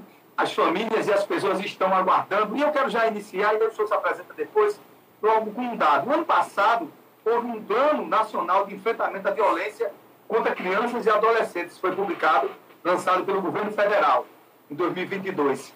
E um dado aqui, estatístico, que me deixou aqui bastante aqui é, assustado. Diz o seguinte, que é, pelo ter um Disque 100, eu acho que a ideia é esse Disque 100, recebeu mais de 18,6 mil queixas de violência sexual contra crianças e adolescentes. E a maioria e o percentual máximo desse, dessa, dessas queixas lamentavelmente, 90% vinham das próprias famílias, ou seja, crianças que são abusadas por pais, e aí, consequentemente, aí, todo um regramento aí de tragédia social, e aí você é um especialista na hora, na, na, na hora e da vez, meu irmão. E aí, essa estatística está certa? É isso mesmo que a gente está vivendo? É não, é pior. É pior. É bem Meu Deus do céu. a gente vive uma, uma pandemia muito mais antiga que a pandemia do Covid, que é a pandemia de violência contra crianças e adolescentes. No mundo todo, né? em todas as classes sociais. A luta pelo enfrentamento à violência contra crianças e adolescentes já é uma luta antiga. Né? Para você ter uma ideia, em 1860, um cara lá na França, chamado Ambrosio Tardier, resolveu, médico legista, resolveu fazer uma pesquisa para saber, né, entender um pouco das lesões e marcas, arranhões, feridas né, nos corpos de crianças que não tinham uma, uma origem muito clara. A pesquisa desse senhor apontou para uma situação calamitosa de violência contra crianças e adolescentes na Paris em 1960. Ele ouvido precisar aquele estudo recebeu uma série de críticas, porque ninguém quer reconhecer esse tipo de situação. Né? Tiveram até colegas médicos dele que fizeram pesquisas para refutar os dados dele, dizendo que essas marcas não diziam de violência numa, numa França civilizada. Claro que não, né? Seria apenas uma questão de déficit nutricional. Veja só, querendo mascarar a situação de violência. Ainda bem que o Brose Tardier não, não de seus dados, continuou estudando, investigando e apresentando isso. E isso deu seguimento e, e impulsionando outros tantos estudos, como de Silverman, em 1935, falando sobre uma síndrome, síndrome do bebê sacudido. É a historinha de jogar menino para cima, né, de, de, balançar e às vezes com muita irritação jogar em cima de uma cama, enfim, isso causa lesões neuronais no sistema nervoso que está em desenvolvimento. E é um diagnóstico de 1935, para você ter uma ideia. É, no Brasil é uma luta também muito antiga. Né? E hoje, desde, desde a da Constituinte, a gente tem uma, uma ferramenta muito importante. A Constituição é clara com relação à proteção e os direitos das crianças. Né? E nós temos o ECO, da criança e do adolescente, né? que também diz, que é uma lei que a gente deve sempre ter conhecimento e está sempre às voltas, mas ela diz que é dever do Estado, não só da família, mas da família, da comunidade e do Estado proteger crianças e adolescentes. Plano é um plano antigo. Né? É, os planos já vêm se desenvolvendo há muitos anos atrás. Né? O plano nacional, o plano estadual e o plano municipal, por exemplo, aqui do, do Recife. É importante que as cidades é, tenham seus enfrentamentos porque é uma situação, infelizmente, discriminada, violência contra crianças e adolescentes. E a gente, por que a gente não está falando disso? Por exemplo, é, os últimos dados do governo do Estado apontam para é, que a cada dia três crianças são vítimas de violência sexual no nosso Estado. Três crianças. Três crianças. O problema é que esses dados são montados né, a partir dos, dos casos notificados. E a estimativa que a gente tem é que apenas 8,2% dos casos são notificados. Ou seja, 2,2%. 8,2%. 8,2%. Isso. E aí, se a gente faz uma regra de três básica, a gente vê que a cada hora uma criança vítima de violência sexual aqui em Pernambuco. Está acontecendo agora. Né? Doutor, a gente precisa falar sobre isso uma pergunta rápida, no seu nome querendo atrapalhar. Então, isso deixa claramente que existe uma subnotificação de quase 80%, 90%. É isso? É, exatamente. Exatamente. Né? E pode ser ainda pior, porque é, uma das coisas que favorece a subnotificação é as pessoas acharem que é normal bater causador em criança. Tem gente que acha que é educativo bater causador em criança. E é muito comum a gente ouvir as lapadas que eu levei do meu pai ajudaram a forjar o meu caráter. Ah. Mas isso é um argumento que não, que não é válido. Porque qualquer pessoa, outra pessoa que disser, mas meu pai nunca gritou comigo e nem por isso você pode questionar meu caráter. É verdade. Você não pode mencionar isso numa balança de justiça ou de equilíbrio social. Exatamente. Então a gente não fala de violência por medo, por vergonha e, sobretudo, por banalização. Uma sociedade, a nossa sociedade, é uma, tem uma história que marca nosso presente. Nós somos escravistas, né? racistas, coronelistas, patriarcais, né? todos esses valores que montam a nossa sociedade? É, favorecendo um tipo de raciocínio de propriedade privada onde homem acha que mulher é propriedade, onde adulto acha que criança é propriedade. Esse é o tipo de coisa que a gente precisa enfrentar permanentemente. Porque, como você falou, esse, a gente enfrenta uma violência que acontece dentro de casa. É importante que a gente pense também o perfil do, do abusador sexual. Ele não tem chifre, nem tem rabo pontiagudo vermelho. Ele está aí. E geralmente são pessoas que todo mundo confia. E tem Ele vive entre nós. Ele vive entre nós. E todo mundo gosta dele, todo mundo confia. Ah, eu boto minha mão no fogo com fulano. Geralmente fulano tem uma representatividade social. É um líder comunitário, um pastor, é um padre, é um professor, é alguém que né, todo mundo, quando a, situação, quando a situação de violência é revelada, a gente fica, mas Ciclano fez isso? Nossa, a gente se surpreende. Mas esse é o perfil. Né? Então, e olha, não são pedófilos. Pedofilia é uma doença muito específica. A pessoa só consegue sentir prazer com criança. Mas a grande maioria dos abusadores sexuais não tem esse limite patológico. Transitam com objetos sexuais. Né? Então, todo e qualquer cidadão, cidadã, é, pode ser um abusador sexual. E essa é uma questão que a gente está. Né? Lógico que isso não vai fazer com que a gente fique o tempo todo assustado, alerta alguns lados. Mas chama a atenção para a gente conversar com as nossas crianças a respeito. Né? A melhor forma da gente proteger é informação, carinho e confiança. Poder conversar com nossas crianças, por sobre sexualidade. E conversar sobre sexualidade não é ensinar a fazer sexo. Conversar sobre sexualidade, porque sexualidade é algo amplo. É corpo, é afeto, é relação. Então, se eu converso com minhas crianças desde pequenininho sobre higiene, escovar dente, dar banho, quem toca, quem não toca no corpinho, né? partes íntimas, né? Bem, você já tem sete anos, ninguém precisa mais é, lavar seu pipi, sua pitoca, você já lava sozinha. E se alguém tocar nas suas partes íntimas, conte para alguém que você confia. Pode ser papai, pode ser mamãe, pode ser vovó, pode ser titia, pode ser professora, qualquer pessoa que você confiar, se alguém te tocar de um jeito que te deixe mudo, com medo, triste, com vergonha. Você sempre vai ter alguém para cuidar. Doutor, uma pergunta básica aqui. Então, pelo, essa explanação que o senhor fez aqui de início, a gente entende claramente que o inimigo, você é vivendo com o inimigo, mesmo que você não saiba. Quais são os, os cuidados necessários que nesse momento agora tem pai de família, mãe de família, mães que têm crianças, que estão na escola. Como é que se pode notar uma situação de anomalia como essa, uma situação diferente?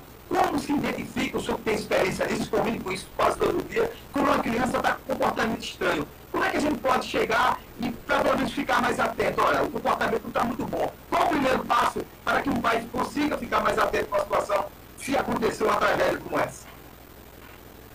Olha, existem muitos sinais e sintomas né, que, que a gente pode descrever, inclusive, dentro de cada idade. Né? Desde dos sinais e sintomas mais evidentes, como as marcas físicas, ronchas, vermelhidões, feridas, corrimentos, mas também comportamentais. Comportamental. Xixi na, nas calças, é, terror noturno, ah, agressividade, ou embotamento afetivo. De modo geral, a gente tem que estar atento a uma transformação no comportamento. Por exemplo, se a criança era mais tímida, mais retraída, fica mais agressiva, fica mais agitada. Se já é uma criança mais agitada, mais comunicativa, fica mais tímida, mais retraída, né? Existe a possibilidade também de evitação, não quer ir para um lugar, não quer encontrar com a pessoa. Tudo isso a gente precisa ter atento. Só que esses sinais e sintomas é, não são necessariamente exclusivos da experiência de violência. Né? Ou seja, existe aqui, algumas crianças podem apresentar esses sintomas e não dizer de violência e dizer de uma outra situação. E crianças que passam por situação de violência também não apresentar mudança nenhuma de comportamento e nem, nem, nem uma marca física. Esses sinais sintomas ajudam a pensar. Mas o que é fundamental é a conversa, é estar junto, é acompanhar a sua criança. Né? Não somos. Mas, por exemplo, um de 5 anos que passou durante um ano, deu entrada cinco vezes no mesmo hospital. É uma clavícula deslocada, um braço quebrado, um tornozelo torcido, e a mãe chegava lá, dizendo, ah, esse menino é impossível, esse menino não para quieto, esse menino assim, assado. Ah, ele não foi a sexta vez no hospital, porque ele só foi encontrado muito tempo depois, esquartejado dentro do saco de lixo, enterrado no quintal da própria casa. Meu Deus. Meu Deus. Aí o que acontece? Todas as baixas que ele teve no hospital, será mesmo que era porque ele era muito danado? Fica a questão. O ali já não dizia da situação de violência que ele estava sofrendo e ninguém. Não ninguém foi ninguém investigou. Parou, parou. Ele passou por muita gente. Hospital, né, fez triagem, raio-x, consulta médica, mas ninguém parou para dizer, e aí, boy, como é que estás? De novo aqui, o que é está acontecendo? Para sequer se aproximar, encontrar. Ele não teve ninguém ouvir. Não teve um acompanhamento humano, é isso que o senhor afirma? Exatamente. Eu recebo muitos, muitas vezes no cerca meninos um tapuru na cabeça. Para que o menino tenha um tapuru na cabeça, precisa de muito tempo se um adulto olhar. Então, o que é importante é a gente estar junto de nossas crianças. Conversar, brincar, porque brincar é comunicação. Na brincadeira, por exemplo, ensaia o mundo, né? pergunta quem sou eu, quem é você, como a gente funciona nossas relações, né? errando e acertando. Brincar com a criança é fundamental. Estar junto do desenvolvimento dela, saber quais são os joguinhos que estão jogando na, no celular, quem são os amigos que estão jogando no celular com ele, quem são os youtubers que ele gosta, quais são os assuntos. Isso é proteção. É estar junto, é se interessar pela vida da criança e permitir uma relação aberta sobre tudo que está acontecendo.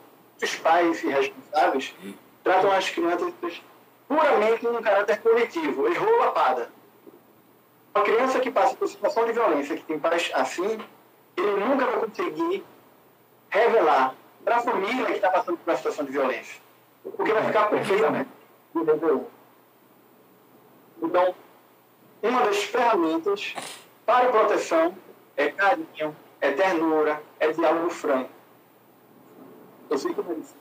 Como, como pai, é um trabalho árduo, é tentativa e erro, mas é a, a, a ferramenta mais, mais eficaz. Afeto e diálogo. Doutor, eu vou passar agora para a nossa amiga de bancada, a nossa Tássia Fernandes, que ela tem uma pergunta também para fazer Sim. ao amigo. É, bom dia, doutor João Vila. Veja só, é, a gente estava conversando, o senhor falou a respeito de pais que assim já vêm né, dos seus pais, dos, dos seus avós, tataravós. E isso é um ciclo que tem que ser quebrado. E tem muitos pais, muitas mães que não sabem lidar para quebrar esse ciclo.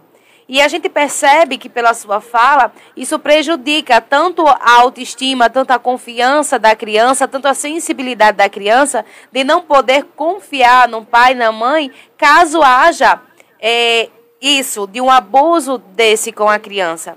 Então, assim, é necessário que seja quebrado esse ciclo e tenha-se a importância de criar confiança do pai, da mãe com a criança, né? Porque a mãe, a gente não fala, a gente sabe que o pai é é importante na vida de uma criança, mas a gente sabe que a primeira pessoa que a criança pensa é na mãe. Então, a mãe teve, tem que se criar um ciclo de confiança com a criança para que não só isso, mas qualquer coisa que aconteça na vida da criança, ela chegar e poder falar. Ela ter a confiança de, de falar isso. Porque, como o senhor falou, se a, a não, não cria-se um vínculo com a criança, ela não vai chegar para a mãe e vai dizer: ah, não, não vou falar porque a minha mãe vai me bater, a minha mãe vai re, me recriminar. Não vai acreditar em mim, porque a gente sabe que isso acontece. Isso é um problema. Isso é um problema. Né? Então, para as mães que estão tá nos ouvindo, para os pais, as avós, mães que criam, né? Tem avós que criam aí seus netos. É, qual é o conselho que o senhor pode dar para que seja quebrado esse ciclo e que possam trabalhar aí a confiança? quando a gente fala, a gente está no campo da educação infantil, né? Sim. Cuidar de criança. E aí a gente está falando de um campo que a gente não tem manuais, porque criança não vem com manual. É. Um botão de desliga. Educar é, é difícil, né?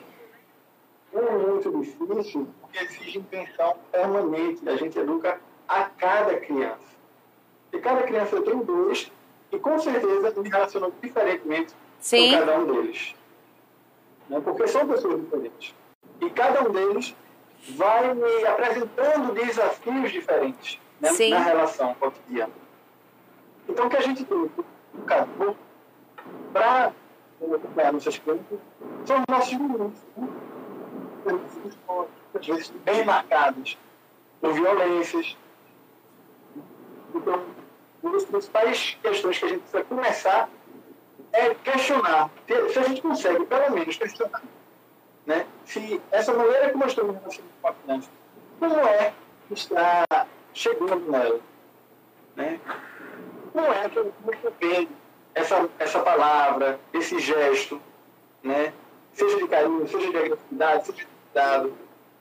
Questionar seus próprios questionar seus próprios, valores na relação com a criança. Se você faz isso uma questão, você já está com meio caminho andado porque, de modo geral, a gente vê isso como questão, a gente só vê como é assim e pronto. Sim. É, é, doutor João, é outra coisa que eu quero lhe perguntar também, que a gente vê hoje, é muito comum isso acontecer, é forçar a criança a ter contato com outra pessoa que a criança não quer. E isso é um problema também, né? Eu tenho dois filhos e tem muitas, muitas, muitas pessoas, muitas colegas que me criticam, porque se as minhas crianças não querem se aproximar daquela pessoa, eu fico do lado dos meus filhos. Não, não vai se aproximar daquelas pessoas. Mas as minhas dizem, tá, você não sei o que. Eu disse, não, eu não vou forçar, porque do mesmo jeito que a gente é adulto tem as nossas escolhas, as crianças também têm. A gente tem que escutar os nossos filhos. Né? A gente vê muito hoje em dia, e muito próximo a gente, a falta de comunicação com os filhos, de deitar na cama, conversar, acordar já conversando, né? A gente sabe que a vida da gente é um corre-corre, né? E hoje em dia, infelizmente, eu só não falo por outras pessoas, mas muitas vezes por mim mesmo, que a gente quer a criança que ela fique parada ali como uma estalta para a gente organizar as coisas, e a gente sabe que não é desse jeito, que criança não para, não é verdade? E outra coisa que eu, eu quero lhe perguntar é a respeito da cartilha da sexualidade, que é muito importante. Mas, infelizmente, criaram aí como se fosse uma aberração.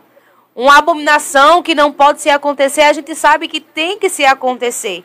A gente sabe que tem que ser ensinado já de pequenininho, como o senhor falou, aonde a pessoa pode tocar, quais são os sinais verdes, os sinais vermelhos, os amarelos para as crianças terem atenção, que não pode se tocar ali, a criança tem que abrir a boca e dizer que não, que não podem.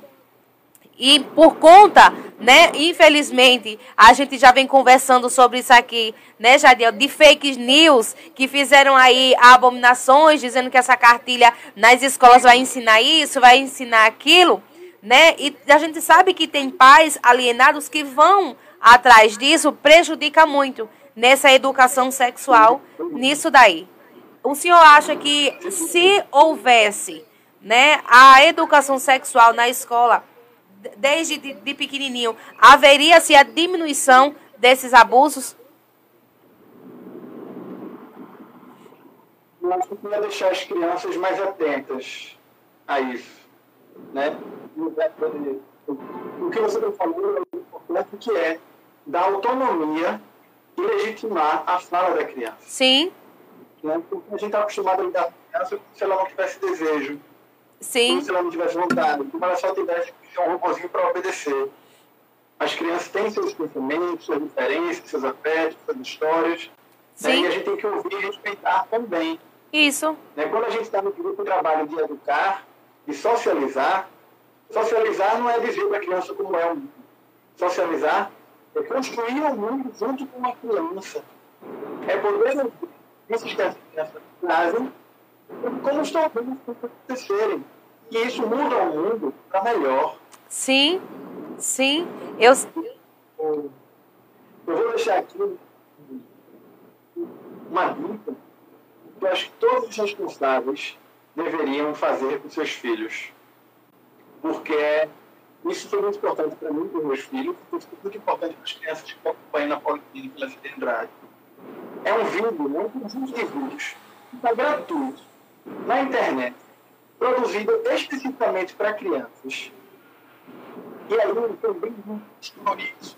É um conjunto de vídeos, na cada vídeo tem no máximo 3, 4 minutos, exatamente para capturar a atenção de uma criança que está sempre prestando atenção em muita coisa. Tratando exatamente desses filmes.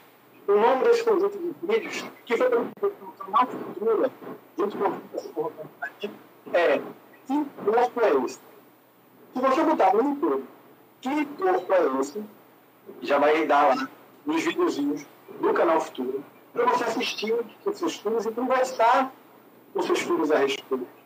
Né? Às vezes a gente tem vergonha de conversar a respeito de, de corpo, de sexualidade, de prazer com as crianças. Porque elas sentem prazer, não como nós, elas têm como nós adultos. E sentem prazer no ponto de carinho, gosta de afeto como nós adultos. Né? Os dois que retira a criança de uma humanidade. Inclusive, retira até os direitos humanos de criança, nesse sentido. Quando a gente reconhece nossa criança, um ser humano, afeto, de ideias, pensamentos, diferenças, né, é que a gente pode, de fato, cuidar delas. Se você tem alguma, algum receio, alguma, alguma vergonha de conversar um pouco, assista o vídeo, que o vídeo vai te ajudar. Primeiro a repensar suas questões, e depois repensar junto com a criança essas questões. Esse videozinho, inclusive, o primeiro vídeo já traz. Doutor João Vila. Oi. Eu não sei se eu interrompi seu raciocínio, não. Não, fica à vontade. Mas é uma. É, é, a gente tá, quer abordar aqui uma coisa interessante que nós conversamos. A gente conversou no primeiro momento, como nós estamos falando agora, da relação externa, né, de como é, o processo comportamental, de como os pais devem tratar quando acontece essas anomalias, essas tragédias no âmbito de agressão, violência ou violência sexual né, ligado um ao outro. E quando, doutor João Vila, os inimigos é o próprio pai ou os pais? Eu tenho certeza que o senhor deve ter aí, nesse campo que o senhor está vivendo hoje, deve ter relações aí, tragédias aí, onde o causador, na verdade, da violência era o próprio pai ou a própria mãe, ou a própria família, né, no entorno da violência sexual, da violência em si, a, que a gente acabou de tratar. Infelizmente, é a maioria dos casos. A violência acontece É a maioria dos casos? É. Veja, tem, bom, já enfrentamos Infelizmente. mães, por exemplo, que vendem a virgindade da filha Poxa, na comunidade. Uma de 9, 11 anos.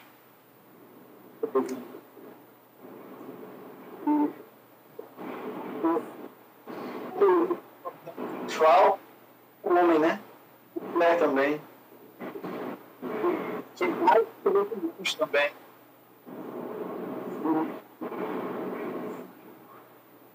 Nesses casos, quando acontece dentro de casa e a gente consegue acessar aquele grupo para proteger. Primeiro, para a família externa. Que tem alguém que possa participar do convívio desses agressores. E se todo mundo não consegue, aí a gente parte para o, né, para o acolhimento Nacional, as casas das prefeituras do, do Estado, né, que acolhem crianças e adolescentes e têm seus vínculos familiares rompidos por conta da, das violências cometidas dentro desses estados. Né, eu, isso de Recife, tá? vários fundamentais são né? a gente precisa entender e a gente precisa trabalhar em. Como não foi uma violência complexa, cuidado o serviço de saúde, conselho tutelar, departamento de conhecimento da todo mundo trabalhar junto. Observe uma denúncia como essa, né, quando observa uma revolução de violência, tem que funcionar todo mundo. O também que vai dar de quantos aspectos da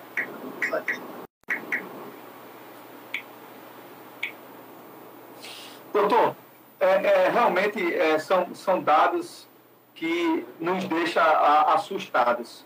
É, quando, porque se você tratar, como o senhor acabou de falar, quando a gente está conversando, uma situação exterior, mas naquilo que, tá, que está ali no seu entorno, muitas vezes tem um tio, um primo, e, e aí a, a minha concepção é por isso que existe tanta subnotificação, não sei se o senhor compreende assim, porque está dentro da família, o que é que eu vou fazer agora? Aquele que me protege vira o meu monstro. Qual a solução? E a gente fala assim no sentido que você, poxa, que mundo é esse que a gente está vivendo? Então, fica muito bem claro aí, eu estava observando até, antes de conversar com o senhor, sobre esses assuntos, né, sobre o que está acontecendo, os processos estatísticos, e a gente vê que as subnotificações, como o senhor acabou de falar, acertadamente, que está justamente ligado aos casos, principalmente quando é familiar. E quando é exterior, você vai e denuncia, né, mas quando é familiar, e eu entendo que nesse processo de coordenação, e Recife é um mundo, né, e vocês devem sim tratar disso aí, eu acho que diariamente. Diariamente, infelizmente, a gente recebe muitos casos, não só de Recife, mas também da região metropolitana. O...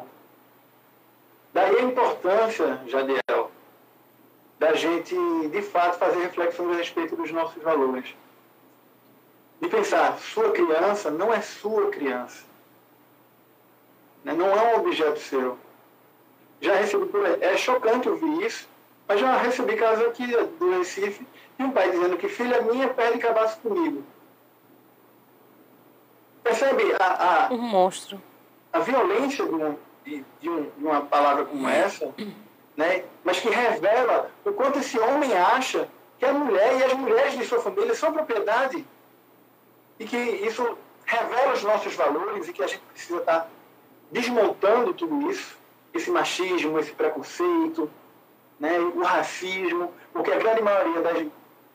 Infelizmente, a maioria dos casos de violência sexual, as principais vítimas são meninas negras.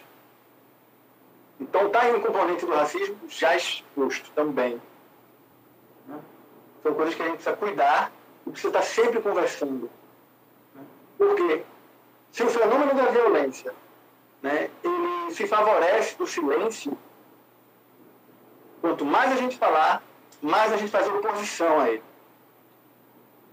Então a gente precisa estar discutindo violência, discutindo nossos valores, discutindo cuidado com as nossas crianças. A educação, uma educação protetiva, uma educação de paz para com as nossas crianças. Permanentemente. Porque, infelizmente, permanentemente nossas crianças estão sendo violentadas. Muito.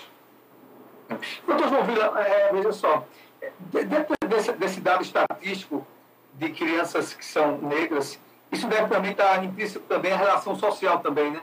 Esses casos que o senhor mais recebe, é, com certeza são de pessoas é, de classe social é, não mais é, amena é, de, regramento familiar, muitas vezes há desacerto. Tem, isso acontece muito ou, tem, ou, ou isso é igualitário, tanto faz rico como pobre? Como é que o senhor pode destacar isso aí? A gente só sabe mais dos casos que acontecem em comunidades periféricas e pobres né, porque existe um controle social maior sobre elas. Porque as paredes são mais finas, são de papelão. Né?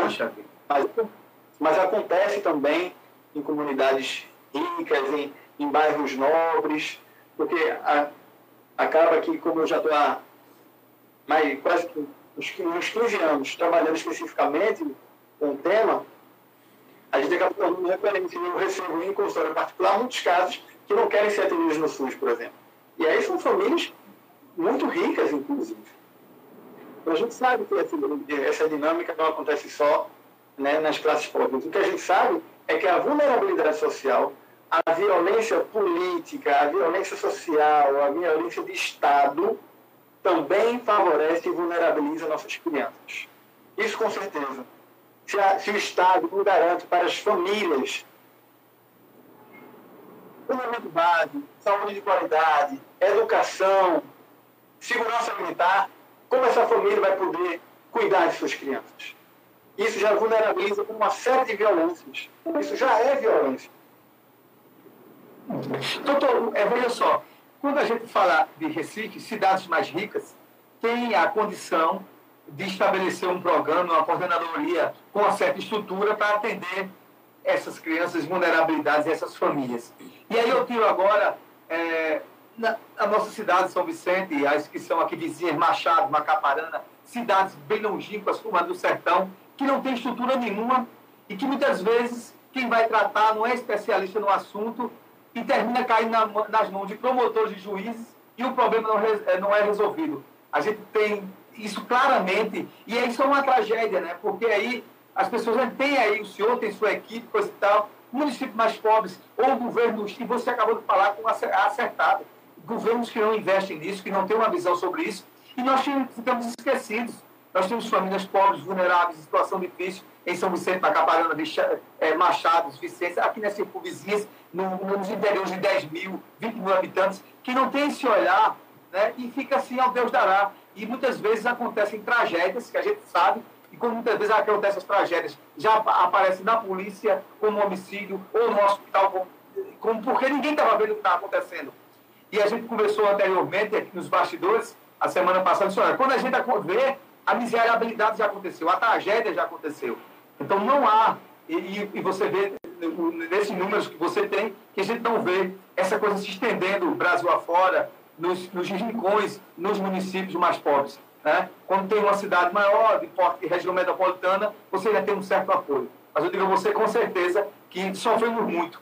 Por isso que não é à toa que as subnotificações, como você me falou, são absurdas. Porque muitas vezes está acontecendo aqui, em São Vicente Ferro, aqui, no nosso município, a gente não sabe quando é que está acontecendo. Só vai saber da tragédia depois. A gente é cobrado do poder público. Né? O plano, por exemplo, o plano estadual de enfrentamento ao abuso e exploração sexual, né? o Conselho de Direitos da Criança e do Adolescente, do Estado, do município, essa luta política também de proteção. Né? Os municípios e o Estado precisam de uma política efetiva de proteção de crianças e adolescentes, porque esse também é um problema de Estado. Não é um problema privativo de família, é um problema da, da família, da comunidade e do Estado. Né? Eles têm responsabilidade e a gente precisa cobrar isso deles. Eu queria deixar uma, esperança nisso tudo. Porque, você sabe, eu já tenho alguns anos acompanhando essas crianças. E quando a gente consegue acompanhar uma criança, a família, quando seja qualquer é, família que, que, que, possa estar acompanhando essa criança depois de uma situação de violência, a gente percebe né, que há, uma, há, há sempre a possibilidade de, de reconstrução, de ressignificação de sua vida. Né? É, o principal trabalho da gente é fazer com que a criança não tenha só uma experiência de violência como referência para quem ela é e para como se relacionar com o mundo. Mostrar para ela que ela teve tantas outras experiências boas e ruins antes e depois do, da experiência de violência. Né? E que a partir disso, ela poder falar de tantos outros aspectos da vida dela e poder localizar essa experiência de violência, ela pode seguir e é assim que, que tem acontecido, né, quando, quando a gente consegue empreender, de fato, um, um tratamento junto com a, com a família, de fazer com que essa experiência não seja uma ferida aberta para sempre. de modo geral, não é uma experiência que se esquece. Né? Mas falar, o tratamento psicológico ajuda a cicatrizar na alma essa experiência. Né? Você vai lembrar de olhar, mas não vai doer como se estivesse aberto, como se você tivesse vivido isso ontem, como se aquilo lhe assombrasse para cima. Você vai poder construir a sua vida para além e aqui dessa experiência de violência. E isso é fundamental das, das crianças poderem ter acesso ao cuidado quando passam por situação de violência. Doutor, uma pergunta básica, mais institucional. O CERCA, que é o, o, o, o Centro de Cuidado, de Referência de Cuidado de Crianças, Adolescentes e Famílias, só atende a população do Recife, é isso? É, exatamente. É. exatamente. É, tem alguma indicação, é, é, doutor, estadual que a gente pode dar até essa, essa, essa informação de utilidade pública para a gente do, do, município e aqueles que nos escutam, porque está todo mundo perguntando aqui qual o telefone, onde procurar, havendo alguma questão como essa no, no estado de Pernambuco? Existe, se você souber de qualquer situação como essa, uma das principais formas é, é procurar o serviço de saúde, né? procurar o conselho tutelar, procurar o CRES da região. Perfeito. Todos esses passos são espaços protetivos. E os profissionais têm a obrigação de cuidar, de receber esse caso e dar os devidos encaminhamentos. Muito bem. Você sabe, você pode fazer uma denúncia anônima também no Disque 100, Disque 100. Rua tal, casa tal, aqui na cidade tal, está acontecendo isso, isso e isso. E anonimamente, esse número do Disque 100 vai acionar o Conselho Tutelar da região que tem o dever de se aproximar da realidade da família para saber o que está acontecendo. E em caso de violência, assim, também a polícia. Muito bem. Primeiro, que se você sabe de, de alguma situação, você não precisa se preocupar. Vou para onde? Vai para o Estado, alguma, algum serviço do Estado. Seja CRES, seja Serviço de Saúde, seja Departamento de Polícia, seja Conselho de que é um órgão independente, mas que está junto da família. Meu doutor, o tempo aqui calado. É, não pode ficar calado. Aqui, é feito, é feito aqui o slogan do nosso programa, que eu digo muita tácia, né? É, a nossa voz não silencia porque a luta não para. Então, meu doutor, muito obrigado. Nosso tempo estourou, mas você já está convidado para um novo convidado para uma nova oportunidade, porque aqui bombou aqui as redes sociais aqui, também na nossa rádio aqui. Alto esclarecimento você deu. Foi muito importante a sua palestra. Eu quero lhe agradecer de coração ter disponibilizado o seu sábado, você que tem que estar com a sua família e tirar esse tempo aqui com a gente. Muito obrigado mesmo, coração, as suas considerações finais. Bem, eu, eu agradeço o espaço também, porque eu acho que a gente tem essa função social, né, de quando alguém chamar para conversar sobre esse tema, eu vou, porque eu sei da importância de falar sobre esse tema, da gente romper esse ciclo de silêncio. Se alguém que está ouvindo a rádio agora vai passando por alguma situação, isso já vai transformar já é protetivo, já é de oposição. Então, eu agradeço também esse espaço para gente discutir esse tema que é tão relevante, infelizmente tão recorrente, e que, a gente precisa unir forças e estar sempre de mão dadas para cuidar. Eu estou dizendo que o espaço está à sua disposição na hora que o senhor quiser, e a gente vai procurar muitas vezes ainda, deixar bem claro que toda a sua entrevista depois vai estar na íntegra nas nossas redes sociais e durante toda a semana nos cortes do Fala Jadiel. Muito obrigado, um bom sábado e até uma próxima oportunidade, se Deus assim permitir. Um abraço. Até a próxima. discussão. Estivemos aí com o nosso é, doutor psicólogo, né, e tem mestrado em antropologia, doutor João Vila, ele que é responsável lá pelo Centro de Referência e Cuidados das Crianças e Adolescentes e suas famílias em situação de violência extrema. Daqui a pouco a gente volta, vamos agora para um bloco musical. É isso, Tassi? Tá, é um bloco musical. Daqui a pouco a gente tá de volta. Tá bom.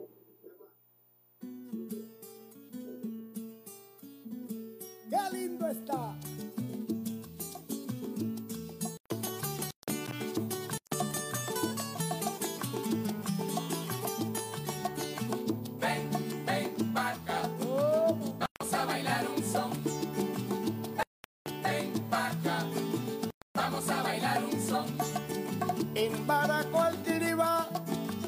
Guantánamo el changüí, en Baraco el Kiribá, en Guantánamo el changüí y en Oriente el son cubano, que es el que me gusta a mí.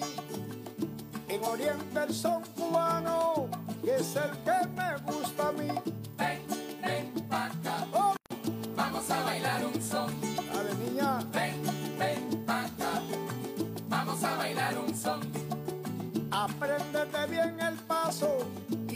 Repite el estribillo. Apréndete bien el paso y repite el estribillo.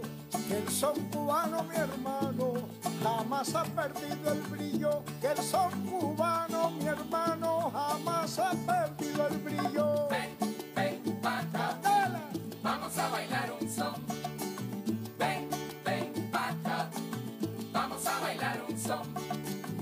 Cualquier parte del mundo que yo me pongo a tocar, en cualquier parte del mundo que yo me pongo a tocar, la gente se vuelve loca, salen todos a bailar, la gente se vuelve loca, salen todos a bailar.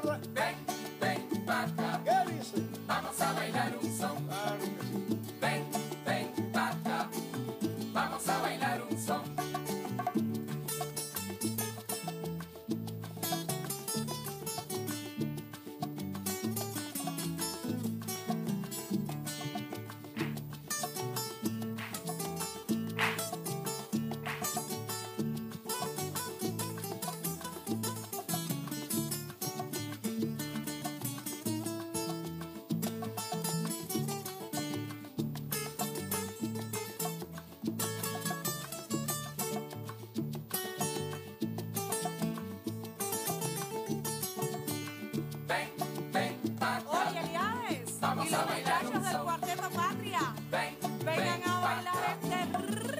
Bailar un bien el paso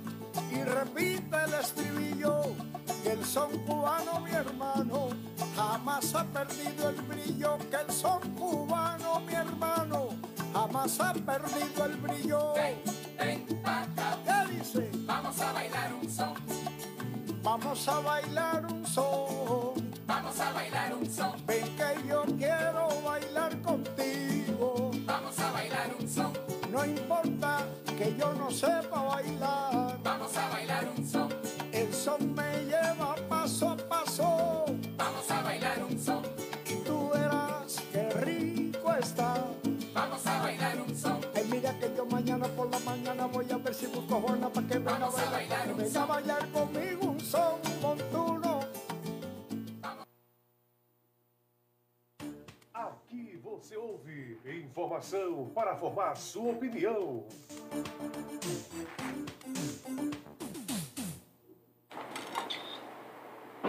Voltamos, voltamos, voltamos ao, nosso programa Pare e Pense. Negócio aqui está tudo estourado aqui. É, programa que leva para você mais informação para formar sua opinião.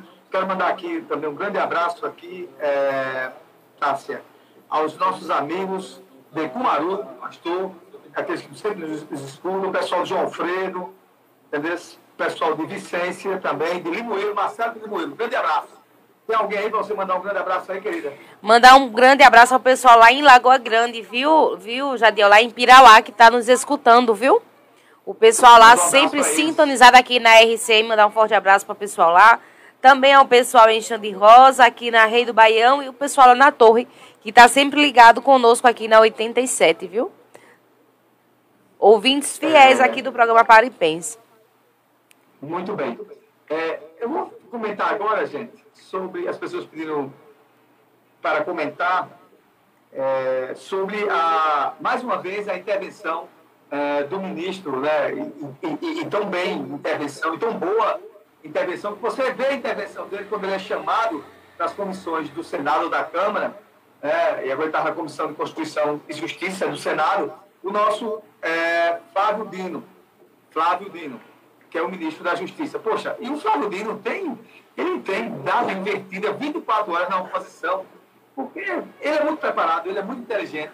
E o pessoal da oposição, né, com aquela loucura lá, aquelas ideias fixas, ou, ou se, se organizam, falam coisa com propriedade, ou na verdade, no linguajar po- popular, ele é desmoralizado. Desmoralizado. Então, eu quero aqui é, deixar bem claro que essa semana ele estava é, na comissão do Senado e o Moro é, fez uma interpelação para ele, por causa do Marcos Duval, que é senador, tirando onda lá, chamando ele de disse, é, senador, você acha que isso é respeito? Né? Eu sou um cara honrado, é, nunca, minhas, minhas decisões como juiz federal nunca foram anuladas, eu nunca fiz conluio com, com, com o Ministério Público, né? para tomar decisão contra alguém, contra a água. Contra... Então, bicho, ele desmoralizou os caras de novo. E é impressionante. E a oposição tem conseguido um grande feito. Um grande feito. Qual é o grande feito? Tornar Flávio Dino uma liderança de expressão nacional. Né? Eles têm conseguido, com a, com a, têm, o desejo dele é chamar o Flávio Dino para desmoralizá-lo, para lacar em cima do Flávio Dino, e toda vez eles são desmoralizados, tanto na Câmara como no Senado. É impressionante né? porque não tem fundamentos. Quiseram associar Flávio Dino, que foi lá né, no, no, na favela da Maré, no Rio de Janeiro, que vocês estavam em coludes. Que, que história é essa? É, vocês que estão acusando, vocês provem isso.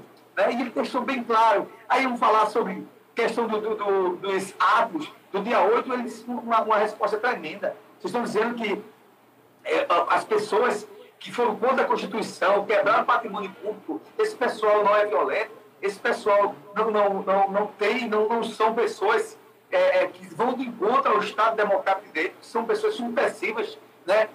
até fascistas ele falou, é, e ficaram todo mundo, porque é, a, contra os fatos, não há subterfúgio. Fatos e evidências, não, não, havia, não adianta arrumar subterfúgio. E, de fato, gente, o Flávio Dino, dentro desses, de, dos é, ministros do Lula, é o, é o ministro, é o cara, ele, é o entendeu? porque ele sabe onde está, tem convicção de que aquilo que está fazendo. Outra coisa, você pode pegar ele né, em qualquer situação, mas é muito difícil, porque ele, ele tem a propriedade da palavra, e essa, essa oposição despreparada, essa oposição é despreparada, né, de extrema direita, na verdade, né, que acha que a, que a terra é plana, conversa, as conversas tudo fora do limite.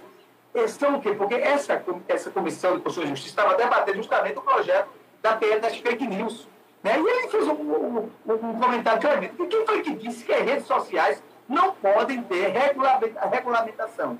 A família tem regulamentação, uma farmácia tem, você tem, ninguém pode fazer nada não. E por que, que a rede social Sim. pode fazer qualquer coisa? Né? E ele falou isso com propriedade, né? e mais uma vez deu invertida na, na, na oposição e disse, olha, Marco Duval com aquele, aquele porque era, era polícia, né? Com aquele é, broche da SWAT, disse, você pode ser da SWAT, mas eu sou um vingador, o Capitão América. a rede social está falando que ele é Hulk. Botaram ele a informação do Hulk, né? e agora é, Flávio Dino está virando o herói, né? o herói, o líder dos Vingadores. Foi muito bom, muito interessante. Esse é o comentário que tem que fazer. Então, se a oposição, e é feito ele disse, se a oposição quiser um debate sério né, sobre os temas né, do país, do que afora, da, da, da, dos problemas da relação de segurança do país, do, do PL das fake news, ter um debate sério, de altura, com conversas é, que você pode questionar, é, essa ideia sua não é boa, a minha é melhor porque a minha é desse jeito. Aí querer perder tirar onda, negócio de baixo nível, né, de, ausência de expressão. Né, e é o que a oposição tem feito. Né? E nessa vibe de extremismo, de, de, de, de desses extremistas de direita, né, que acham que podem matar todo mundo, desmoralizar todo mundo. E aí eu digo, digo e repito o que eu falei a semana passada. Qual o interesse desse pessoal em continuar como está? Porque para proferir né, e, e, e, e, distribuir fake news e mentiras nas redes sociais. Né? Porque se eu estou defendendo um negócio desse, é porque para mim está bom. Então, se eu tenho minhas redes sociais, eu estou dia falando mentira, né, propagando o que não é verdade, então para que mexer nela? Esses caras estão defendendo porque gostam dela, da ilegalidade e gostam de sentir Deus na televisão. Sim. Deus né? um Deus menor, um Deus menor no, no, celular que pode destruir a vida das pessoas. E o Flávio Dino falou categoricamente é, e assertivamente, né? deu invertida novamente na oposição. E se eles continuarem desse jeito, toda vez que for, Flávio Dino vai desmoralizar tudo. Esse é meu comentário. Mas parece, Jadel, que o mimimi não vai parar por aí não, viu? Não vai parar por aí, porque a oposição aí, falando agora né, da oposição cabeça, o, o Jair Bolsonaro, ele vai processar Lula agora por dois motivos surpreendentes, viu? Vai acontecer aí duas ações, uma pela ação civil e a outra pela criminal. Uma é que o Lula fala que tem uma mansão aí nos Estados Unidos que está no nome do assessor de Bolsonaro sendo dele. E antigamente era o que isso aí? Me responda. E a outra é pela responsabilidade das mortes causadas pelo Covid. Porque ele foi negligente, né? E ele está dizendo que ele não tem culpa nenhuma nisso daí, não. Dessas mortes, não. Que ele não é a morte, então ele não tem culpa nessas coisas. Esses motivos é surpreendente. Eu quero ver até quando vai acontecer esse mimimi. O que, me- o que deixa a gente mais surpresa, o que me deixa mais surpresa, é sobre essa mansão dos Estados Unidos, onde fala que está no nome do assessor dele, sendo dele. Mas quando era para acusar outras pessoas, aí poderia acusar, tudo bem, que, que o flat lá, aonde o Lula estava, e aonde outras pessoas estavam, e isso podia acontecer com os outros, mas ele não pode acontecer nada disso.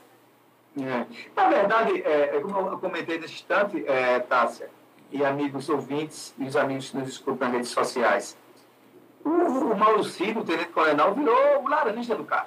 Sim. Ele é o laranja do Bolsonaro. Sem, sem, medo de errar todas essas coisas. E você viu, e você viu, a ação daqueles dias atrás foi em cima da questão do cartão de vacina. Mas eu disse, olha, vão dar uma, uma paulada num coelho e vão matar dois. Porque quando pegar o celular dele, vai ter muitas coisas. De defeito, eu falei aqui na rádio, eu falei aqui nos nossos comentários. Né? E não há sombra de dúvida sobre isso. E, e aí todo dia aparece mais coisa, mais coisa, mais coisa. E agora, é, a Polícia Federal já está agora monitorando esse, é, é, esse meio milhão de reais que tem na conta do cara, né? de remessas de dinheiro, como eu acabei de falar. Vai, vai, vai, feito você disse, vai dar muito pano para as mangas e a novela Vai. é muito grande. A novela é grande. Vai, vai sim, viu? Jadiel, Tá, é gente hoje também, hoje é 13 de maio, hoje também é um dia para a gente pensar, que também é um dia de reflexão, viu? Sobre aí a acabada, perdão, a acabada e inacabada escravidão aqui no Brasil, né? Uma reflexão de uma abolição aí inacabada. Que hoje é o dia do reconhecimento de que a condição de pessoas negras nesse país ainda é de vulnerabilidade e transformação dessa realidade de desigualdade que só será efetivada se este enfrentamento ao racismo for um pacto social de todas as pessoas e organizações. A gente sabe que querendo ou não, a gente já viu vários relatos aí de pessoas que eram escravizadas até hoje. A gente sabe que pessoas negras hoje em dia, por conta da sua vulnerabilidade, sofrem muito hoje em dia. E realmente tem que ser, eu creio que tem que leis mais severas, né? O Brasil é um país de leis, mas tem que ter leis mais severas a respeito do racismo e também de outras coisas também que é abomináveis, né? E eu, eu creio que tem que se ter leis mais severas a respeito disso. Porque a gente, em pleno século 21, ainda se existir racismo, isso não existe. E ainda existir escravidão. Isso não existe. É, é, é, é, esse, esse lance, eu, eu falar os trabalhos análogos à escravidão. Né? Você trabalha numa, numa, numa situação, numa casa de família, ou num- numa zona rural, e numa zona rural, quando você trabalha em alguma fazenda, coisa, e tal, ainda tem muito esse elemento barracão, você fica lá devendo, devendo, e trabalha por comida. E muitas vezes você mora numa casa também, os caras acham que está fazendo muito porque está dando alimentação a você. Isso é análogo à escravidão, não é outra coisa, Sim. não. A escravidão já passou há muito tempo. A gente viu recentemente, do ano passado para cá, esses números aumentando numa, numa velocidade assustadora. Né, de pedir. E senhoras que trabalhavam na, em casas de família de rico a vida toda, e eles recebiam até a aposentadoria dele, ele morava lá no partido, e eles não sabiam o que era viver. Né? Em Minas Gerais, apareceu até no Fantástico e tal. Gente, tem muito disso, tem muito disso. E agora eu digo a você, esse ano agora, a Polícia Federal com o Ministério do Trabalho e Ministério do Desenvolvimento também e Assistência Social tem feito uma- umas ações conjuntas. Ah, Recentemente agora, naquela fazenda ali, ali que eu digo assim, no Rio Grande do Sul, né? Fazendo espumantes, né? Foi retirado lá 49, 89, um número de trabalhadores que moravam na Bahia estavam trabalhando lá, né, em situações análogas à escravidão e deu maior repercussão. Então, isso é abominável, mas ainda tem, e cabe sim às autoridades do nosso país, né, às autoridades de segurança, né, de investigação, saber onde está isso e desvendar. Isso são verdadeiras quadrilhas, né? Sim. Isso, e outra coisa, muitas vezes acontece você menos espera. Tem lá uma família branca, que o senhor acabou de falar, né, muito rica, muito poderosa, falar com uma pessoa, não, aqui é da família. Se como é que é da família, se ela não participa das coisas da família, ela Isso. está lá para servir vocês. E continuar servindo até morrer. Né? É horrível isso, mas é a grande verdade. Né? Infelizmente, a gente está no ano 2023 e aconteceu uma guerra dessa. E acontece Tá, isso. eu vou falar sobre outro assunto aqui que é muito importante. É, o Emílio Odebrecht, não sei se você lembra dele, o Emílio Odebrecht foi quem fez aquelas delações é, premiadas lá do tempo da Lava Jato. Ele afirmou o seguinte, ontem, disse que a operação La- Lava Jato né, obteve delações, delações através de força de coação. Emílio Odebrecht, que quando é, Odebrecht foi o que derrubou a República, né? Que ele fez aquela delação dele, aí envolveu todo mundo, é, ministro, presidente, falou tudo, coisa e tal. Só que ele não falava do presidente, o negócio do presidente já foi outro. Eles queriam, a, a, a ação da Lava Jato queria ligar o presidente ao triplex, dizendo que Lula tinha pego o recurso da, da- da- de corrupção da Petrobras para comprar um triplex em um sítio. Nunca isso foi comprovado.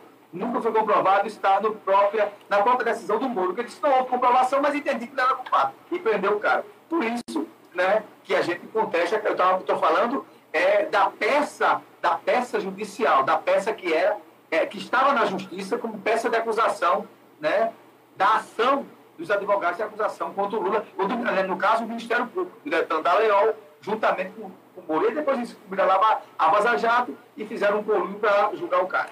Né? A gente não está dizendo que não houve corrupção na Lava Jato.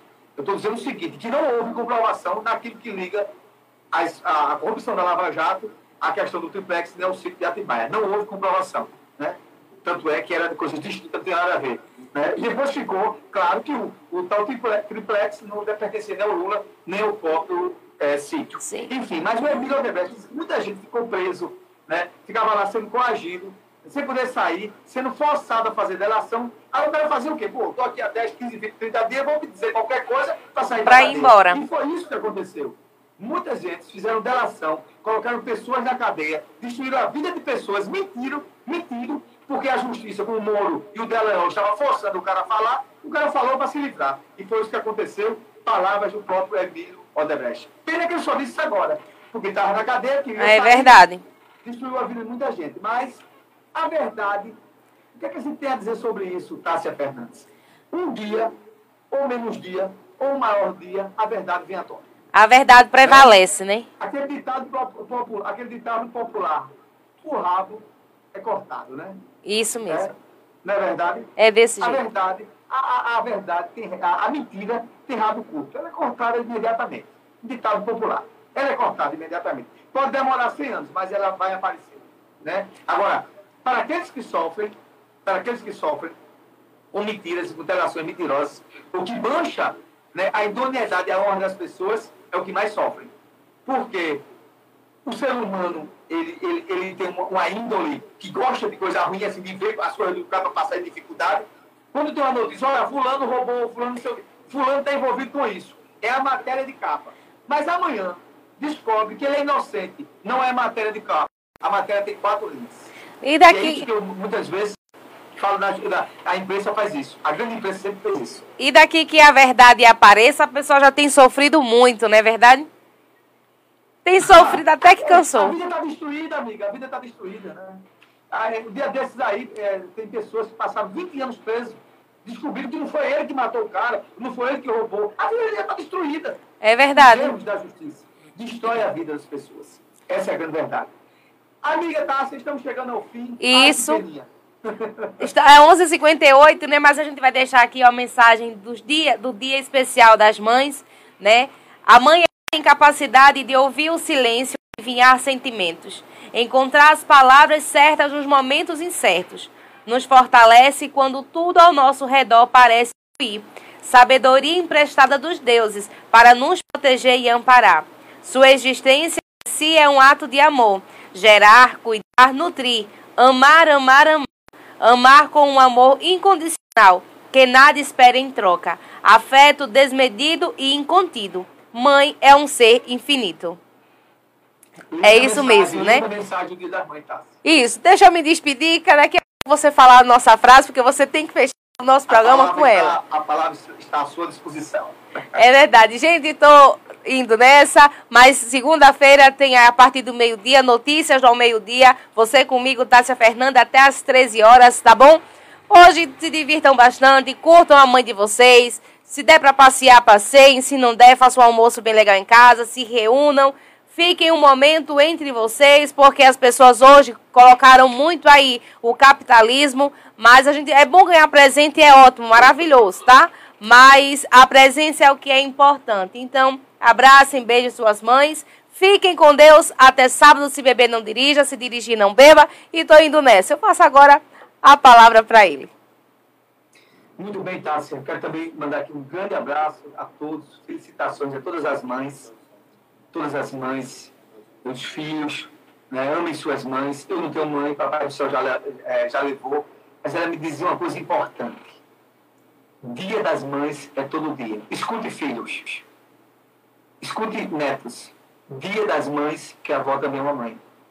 E cuide dos netos como uma mãe. Dia das mães é todo dia. Respeitem a amem, que você só tem uma. Quando parte, fica feito a gente, órfão. Mas o Papai do Céu levou. E o seu legado, da minha mãe, a sua palavra, o que ela me deixou, eu guardo no meu coração.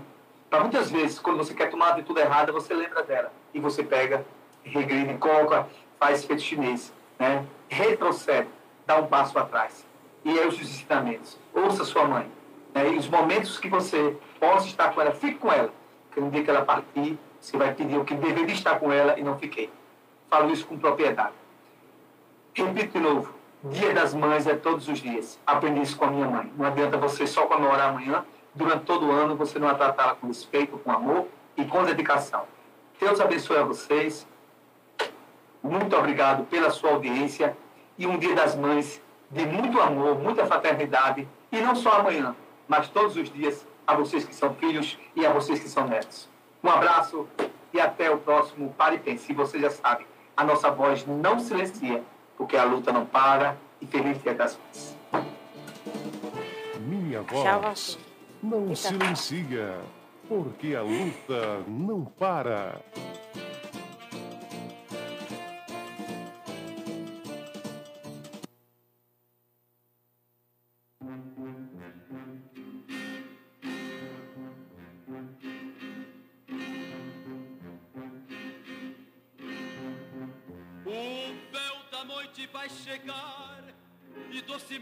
Vai nublar os olhos meigos de mamãe.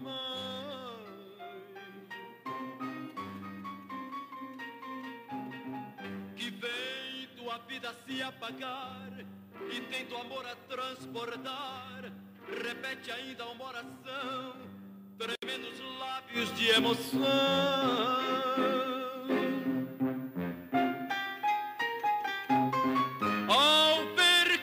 A soluçar e uma lágrima rolar, me pede cheia de ternura que lhe dedique uma canção. Ai, mamãe.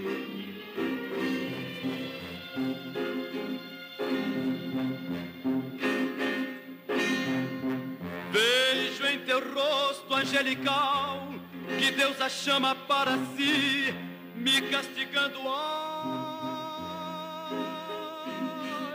Mamãe.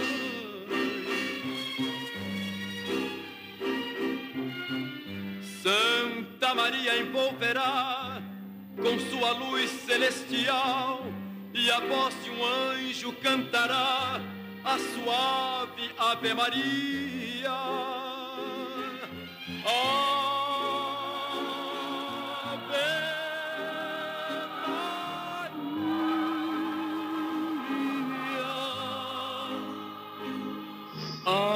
tanto amor, tanta bondade em teu viver, oh mamãe. Enquanto a vida em me florir, tua lembrança há de existir.